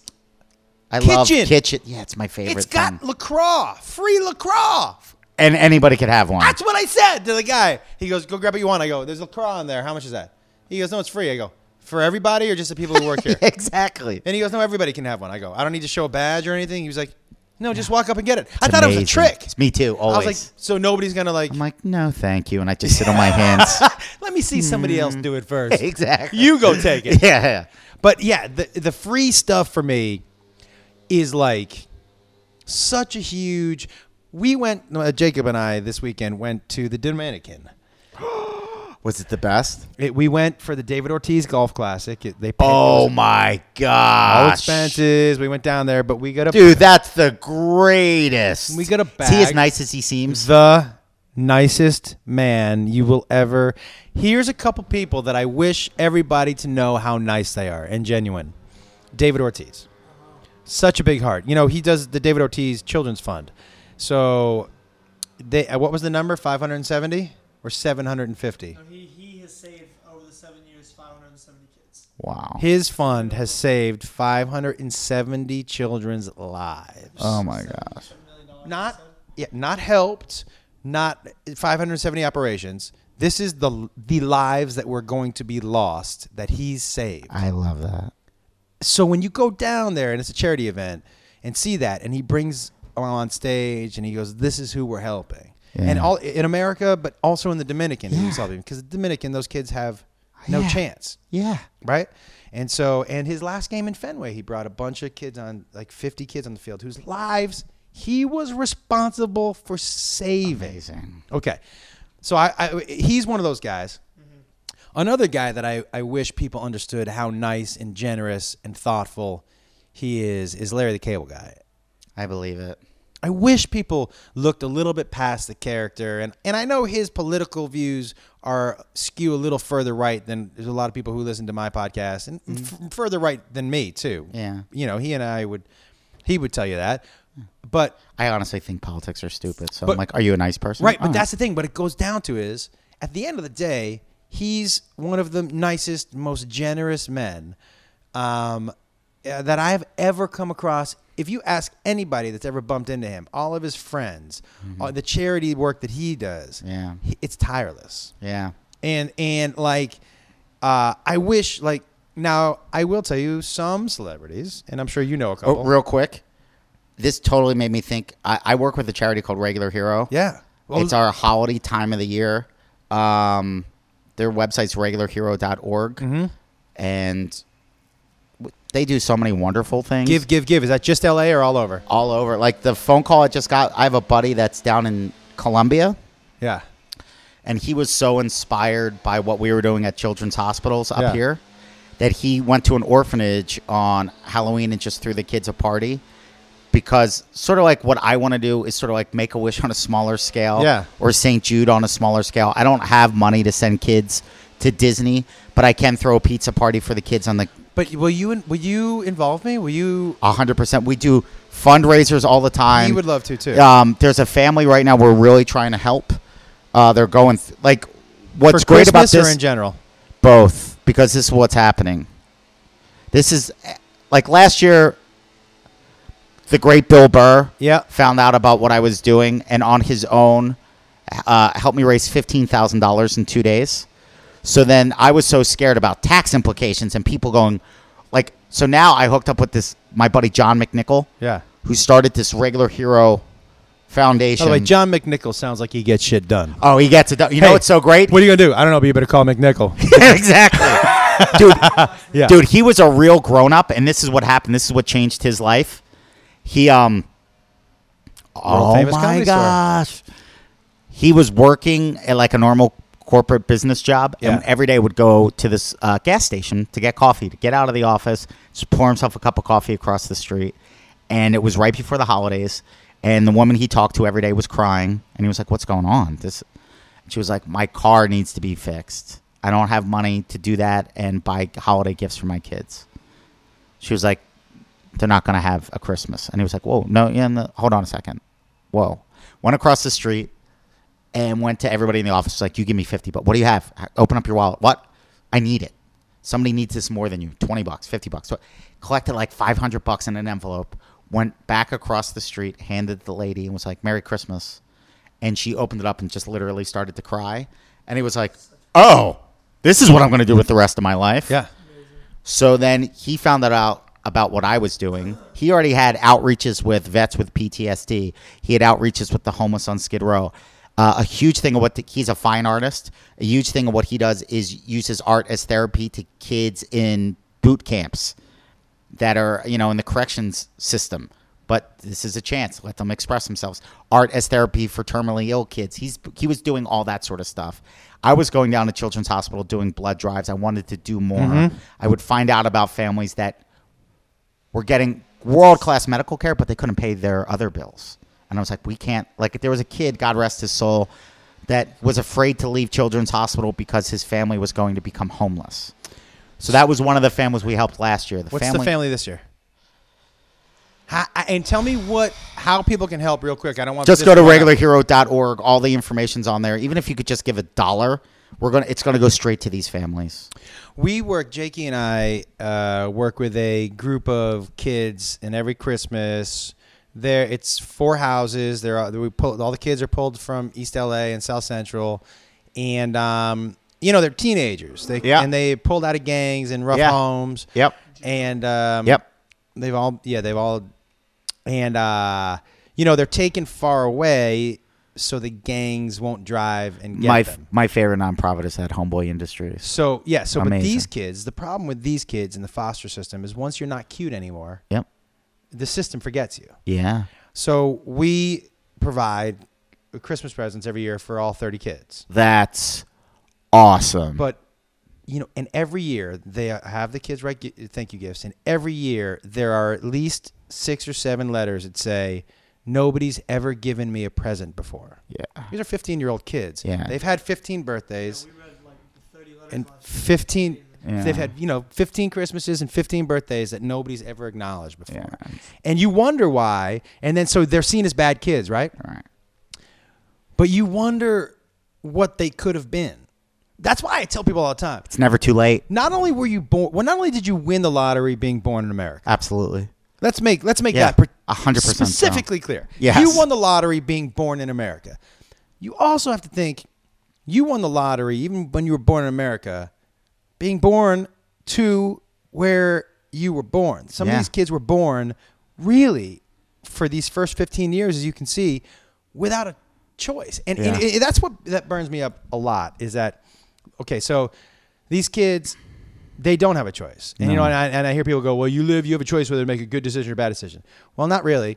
When your parents have both made bad decisions their whole lives, one's in Yes. jail, one's a drug addict. They, you know, there was one kid who got sold to a gang because the gang needed someone to run drugs. So the mom who needed the drugs sold the kid to the gang so she could get drugs. Ugh. Now that kid at 15 who's been running drugs with gangs and all he knows is that did not have a chance. No. Did not have a choice. And when they get to be 18 and then you see these kids who don't know right from wrong Yeah. and who have grown up robbing and stealing and killing and then you expect them to be regular citizens, it's not fair. It's not It's fair. a heartbreaker. Are you familiar with the Covenant House? It's Uh, another charity we work with. oh no, I thought that was a Tom Hanks movie. No, we partnered up with them. I found out about this charity called the Covenant House. Yeah. They are amazing. What they do is they provide transitional housing and everything. And that they have they're angels. Essentially their demographic is homeless youth 18 to 24.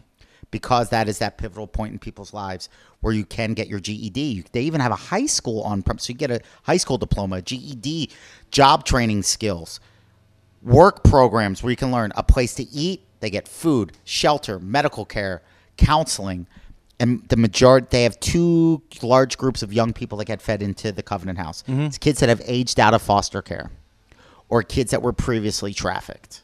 Are there two huge feeder?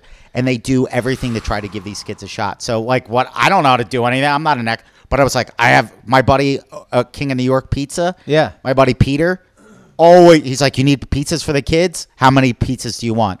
My buddy, there's a company called Breezy Freezy, Yeah. shaved ice. He shows up. We had snow cones, we had pizza, we had a DJ, and we're just like, "Here's a party."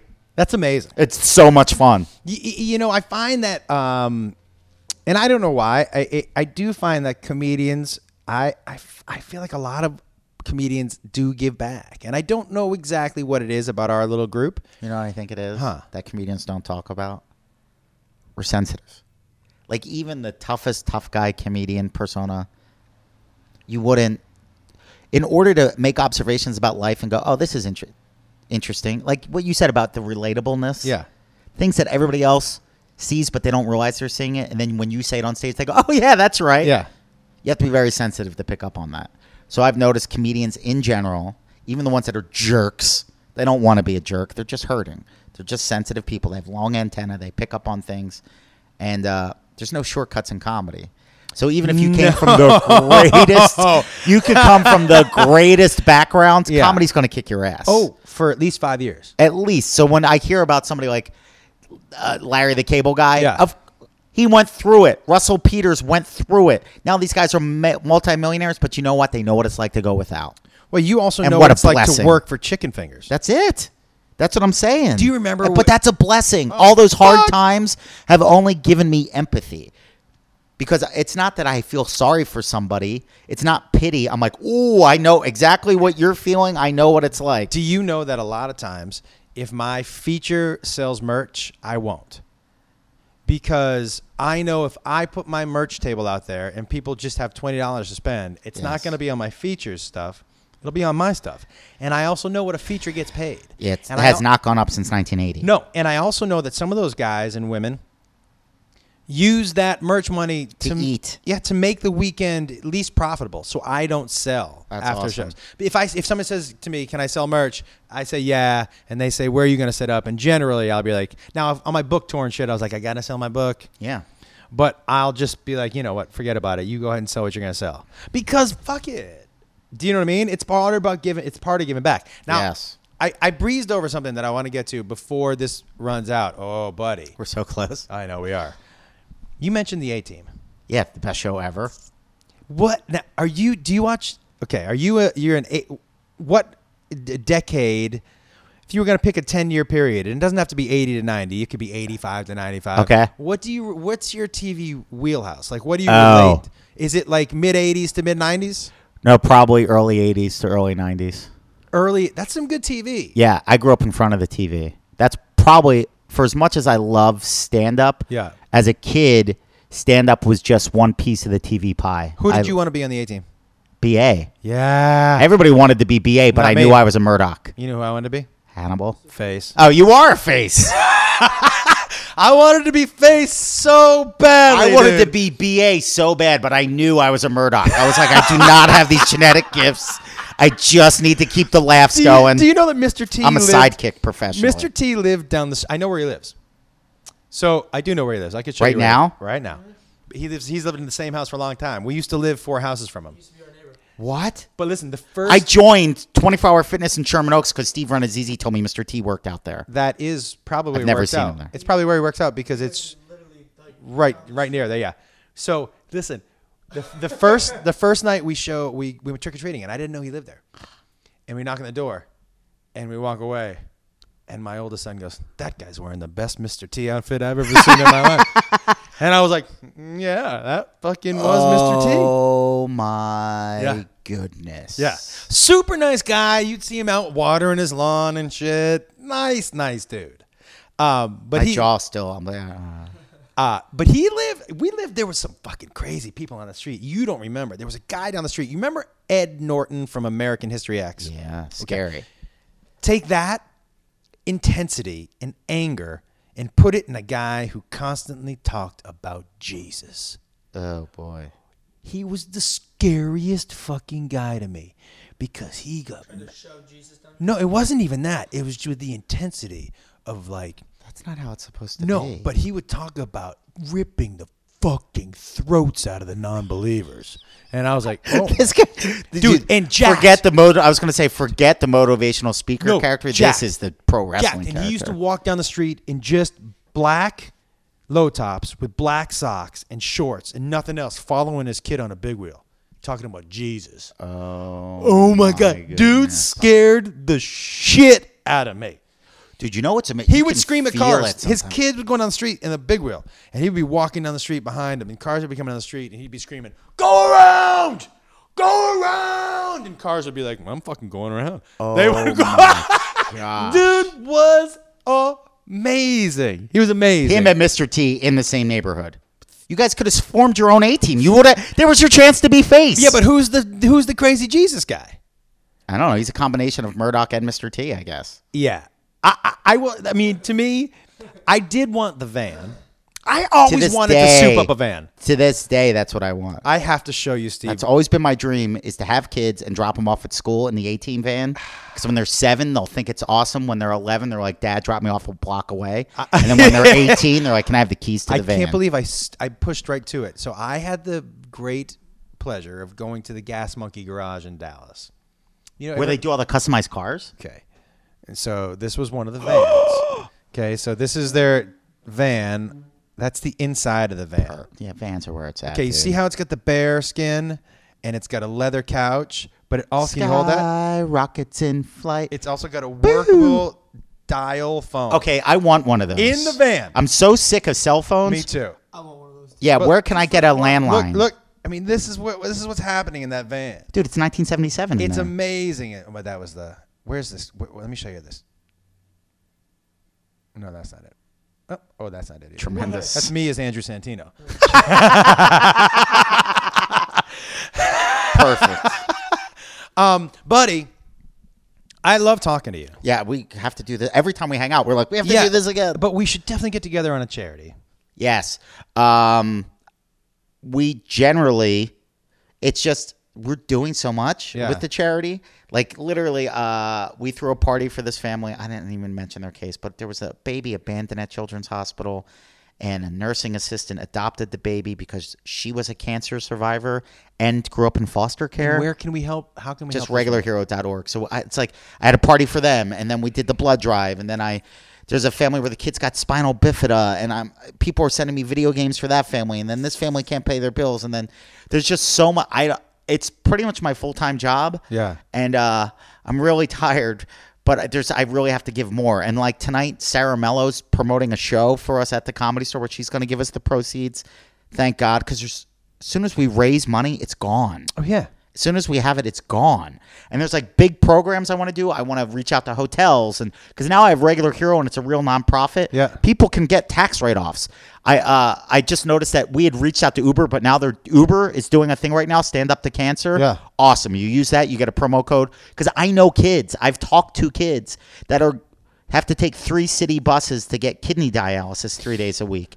There are moms that are leaving Children's Hospital and have to take a bus with a kid with cancer. There's so much sadness in the world, and we can't. It's like the Big Poppy thing. Yeah. Those kids would have died without his Yes. help. And every day there are people that need our help, and we just we, we don't think of it. But can I add something to when the sad when you say sad? You know, there's a young woman that I've I, I am in touch with and I help out, and she's got a disease called scleroderma.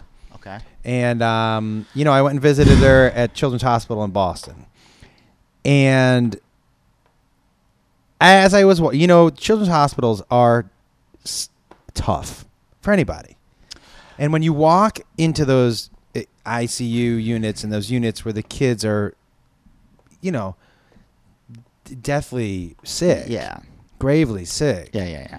it's depressing. But then you start when you start to get depressed, that's a you thing Yes. because what what really dawned on me is these are actually the toughest people I've ever met in my life. 100% so. They've been fighting their whole life. Yes. They don't know what it's like to quit. No. They don't know what it's like to feel bad for themselves. Okay. Yes. So so those are like when you go into those places with any kind of sadness, that is a disservice to, to them. Okay, this is my life changing moment. Like for real, this was the best thing that ever happened to me. Watch the battery go right now. All right, I- that'd be perfect. I go to Children's Hospital for a blood drive to donate blood and see how they were run because me, Johnny Loquasto, and a couple other comedians wanted to do a blood drive. Mm-hmm. We're like, we're comedians. We know a lot of people. We can get blood because it's it's it's unacceptable that a city the size of Los Angeles can't donate enough blood to Children's Hospital. You can't find the time to go give your blood to a sick kid. You're wrong. That's wrong. Yeah. So okay, I go down blood drive. I meet this guy Raul Gonzalez, who is an angel. One of my th- now, now one of my best friends. Can I Do say you know something? Raul? No, but can I say something before I forget because I Yeah. have short term memory problem? Could we do a comedy show at a That's blood one of the- drive? could you say you're you're in free as soon as you give blood? Yeah, that's what I would love to do. Stuff like that. Like we give out. Comedy Store's been kind enough to give me free passes. We hand we handed those Yeah. out at the blood drive this weekend. But there's so much cool. Being comedians, think of all the people you know that are awesome. Think of all the people that I know. We're changing the world. It's already happening. Yeah. So this guy Raul, I meet him. He's running around doing a million things. Two days later, I get a phone call. He had looked me up on YouTube, and he was like, "Hey man, You're not that funny. he goes, but the kids might think you're funny. Essentially, he goes like this. He goes, I get real celebrities in here all the time, but he goes, a five year old doesn't know who Denzel Washington is. He goes, you're silly. He goes, you're silly. Yeah. He goes, "Uh," he goes, and honestly, he goes, A list celebrities. He goes, when you're five, you don't know who they are. Yeah. You're just some weird ladies trying to pick me up or some somebody I don't know. He was like, "Do you want to come visit some of the kids? Do you think you would like?" And I go, "The only reason I ever got into comedy, truth, was to make I wanted to do this stuff. I was like, I can't wait until I'm rich and famous so I can do this. Truth is, you don't need to be rich and famous to do it." He calls me. I go the first kid I meet, and before we're downstairs, he goes, "Bro, you have to be prepared for this. He goes, you can't cry in front of these kids. He goes, you can't do that. He goes, I the tough. I, I brought up UFC fighters, NFL football players. They had to excuse themselves and cry. He goes, if you're gonna cry, I'll leave the room right now. You cry now. Get it out. He goes, when you go upstairs, you have to be happy, fun, silly, Steve, the guy I saw in the videos. I'm like, okay, I can do this. I go, I, I all the money I had. This is why Regular Hero helps because they give me money so I can go buy toys. Yeah. I spent like 200 bucks on toys and I'm ready to rock. I'm like, here we go. First kid, he's four years old, just turned four, needs a bone marrow transplant. It's the most intense thing I've ever been through. You have to scrub down, you have to wear a mask, whatever. But I'm like, he's four. Just look at him as a little guy. Play pirates, play dinosaurs, make him laugh. Bro, I'm bombing. I am. He's just staring at me, and I'm like, "What if this guy did this?" And he's like, "Bro, you hacky!" Like there's, it was like I don't know if you ever saw Boardwalk Empire, but they made a comedian per- per- perform for Chalky White, and he's just not laughing. I'm eating it. Yeah. But then I don't know what happened. I get the first giggle. Now we're putting dinosaurs together. He's dying laughing. I'm having so much fun. And Roll's like, dude, there's other kids. We got to go. And I'm like, all right. So I'd given him toys, and then he's in a there's a glass window, and he runs over to the glass window to wave goodbye to me. And I'm like, hold on a second. I take another toy and I give it to his mom to give to the kid. So then I go on a tour of the hospital. I'm like, this is awesome. Two days later, his mom calls Raul and was like, look, Steven's not feeling well. He's nothing's the only time he was happy is when that comedian was here. He's been asking for him. They have the same name. Do you think maybe that comedian could find some time to come back down again in the next week? Raul called me. I cleared my schedule and I drove immediately to Children's Hospital. Uh, I didn't leave that kid. Like I stayed there through two, two bone marrow transplants, uh, and then through the grace of God, he's doing healthy now. We throw him a we throw him a welcome home party at Chuck E. Cheese. His mom and I text every day still. Awesome. It's it's awesome. But what I came to realize about Children's Hospital, number one, there's certain people that can go to bedsides and make silly and not have it affect them. Most of my friends can't do that. They're like, I can give money, I can give blood, I'll do comedy shows, but I can't be around that. It's too much for me to take. For whatever reason, I'm able to do it, and I'm so grateful for that gift, and it is a gift. But what I why I children's hospitals are my favorite places because so many people are there to just make things better. Everybody is there to make things better. It's how the world should really be. It's so sad that it takes tragedy to sometimes bring out the best, Hmm. but the doctor, the nurses are all superheroes. They run, they do everything. hundred percent. A They hundred percent. do everything. They're the special forces of care. Also, They're amazing. Think about um, Everybody though, from people parking the cars to the people in the But cafeteria, The nurses the and doctors also, Steve, have to deal with moms and dads, and Oh, yeah. and that's a tough one too because It's look, the whole family. When a child gets sick, the entire family, brothers and sisters have it. I think. Yeah. well, like- because it, they brothers and sisters have it hard, man, because Yeah. you know the attention has to be on. This, yeah, and then there's not somebody to listen. Yeah. To what they're processing. Yeah. And that's and what then we you feel like an doing. asshole complaining because Right. Okay. So Yeah. that's the point of like why I've been so blessed raising this money for regular hero. Yeah. Because like we threw a part. There's a little three year old boy that needs a bone marrow transplant, but his older brother turned 15. There was no money for a birthday gift. This kid's been nobody picking him up back and forth to school. He needed a new bike. He's been. ri- brothers and sisters from 9 through 20 we threw them a party because it's for the whole family and it's like we have to do this man it's like i, I can't put it in the words i almost feel like I think if everybody. people knew you have to go down. there would be all the help in the world You have to- that's why you there have would to be, go down. be no shortage of blood there would be no shortage of finances like i know there's rich people listening to this Wha- you don't need another million dollars for your retirement donate it to the cancer society donate it to st jude donate it to a children's hospital I also say like it's nice to go feed the homeless on Thanksgiving, but try Where are you doing- in July? Try doing it in May. Yeah. yes i completely agree Try doing it in May. Yes. Everybody's doing it on Thanksgiving, so Yes. good. I'm glad, but know that it's nice that you're helping on Thanksgiving. It's not needed. yeah What's needed is May. What's needed Yes. is July. Yep. That is what's needed. yeah and if you don't know what to do with homeless buy socks if you could just donate a bottle of water and clean socks to a homeless shelter or deodorant or soap you're going to change the world How many Oh, man. pairs They're of little things. shoes did we donate to that teenage homeless shelter? Oh, So many. Had to be. s- I think we had something like. Oh, it had to have been at least Well- 150 pairs. of shoes. that's awesome and then we had so many left over. Well, that's what I mean. No, no, no. That's what I mean is that we tr- brought those to the homeless shelter in Hollywood, Yeah, so we brought- and then we brought the first spot. Okay, have you noticed this? And I, there's a universal truth here, and I know it's true, and I know this will sound like new age hippie dippy kindergarten teacher stuff. I know that's what I sound like at times, but whatever you want, give it away. Because when I started the first giveaway, like clothes, I'm like, wait, where did I get this sweater from? Yeah. Get more of it. Give away shoes, you get more shoes. You give away smiles, you get more smiles. You give away laughter, you get more laughter. Give away money, you get more money. I, I, I do want to say I, I, I want to just thank the people who always give every year to me to help. Puma gives a bunch of shit. Creative Rec gives a bunch of shit. That's awesome. My buddy Drama over at Young and Reckless, Reckless, Reckless gives a bunch of shit. They always help me out around this time. Dude, I want you to meet my buddy John McNick over at Regular Hero and figure out how we can all help each other. Uh, Yeah, I want to meet him. Most He's a good dude. Yeah. Yeah, he's tremendous. um, buddy, always a Love fucking you, bro. I pleasure. feel so much better about life right now. always a I just feel pleasure. so good. I can't thank you guys. I'm not Always like a- I'm you're ready the to go best. kick life's ass right now. We're gonna. Thank you. We're gonna. And dude, and, and guys, get the What's up, nerds? It's on iTunes and Google Play. It'll make you feel better about life. And g- listen to me, everybody. I am going to be at Kansas City. It's I should do this at the be- top of the show. Yep. uh, Kansas City at Stanford's. Uh, I think it's fifteenth, sixteenth, seventeenth might be the weekend, whatever weekend that is. And then at uh, the the Pittsburgh Improv over New Year's Eve, and I'll be bringing the lovely and talented Bethany Ashton Wolf with me, and I'll always bring her on stage and embarrass her with a song. Come out, come out wherever you are. It's gonna be a good time. And if you get a chance, go see Steve Simone live.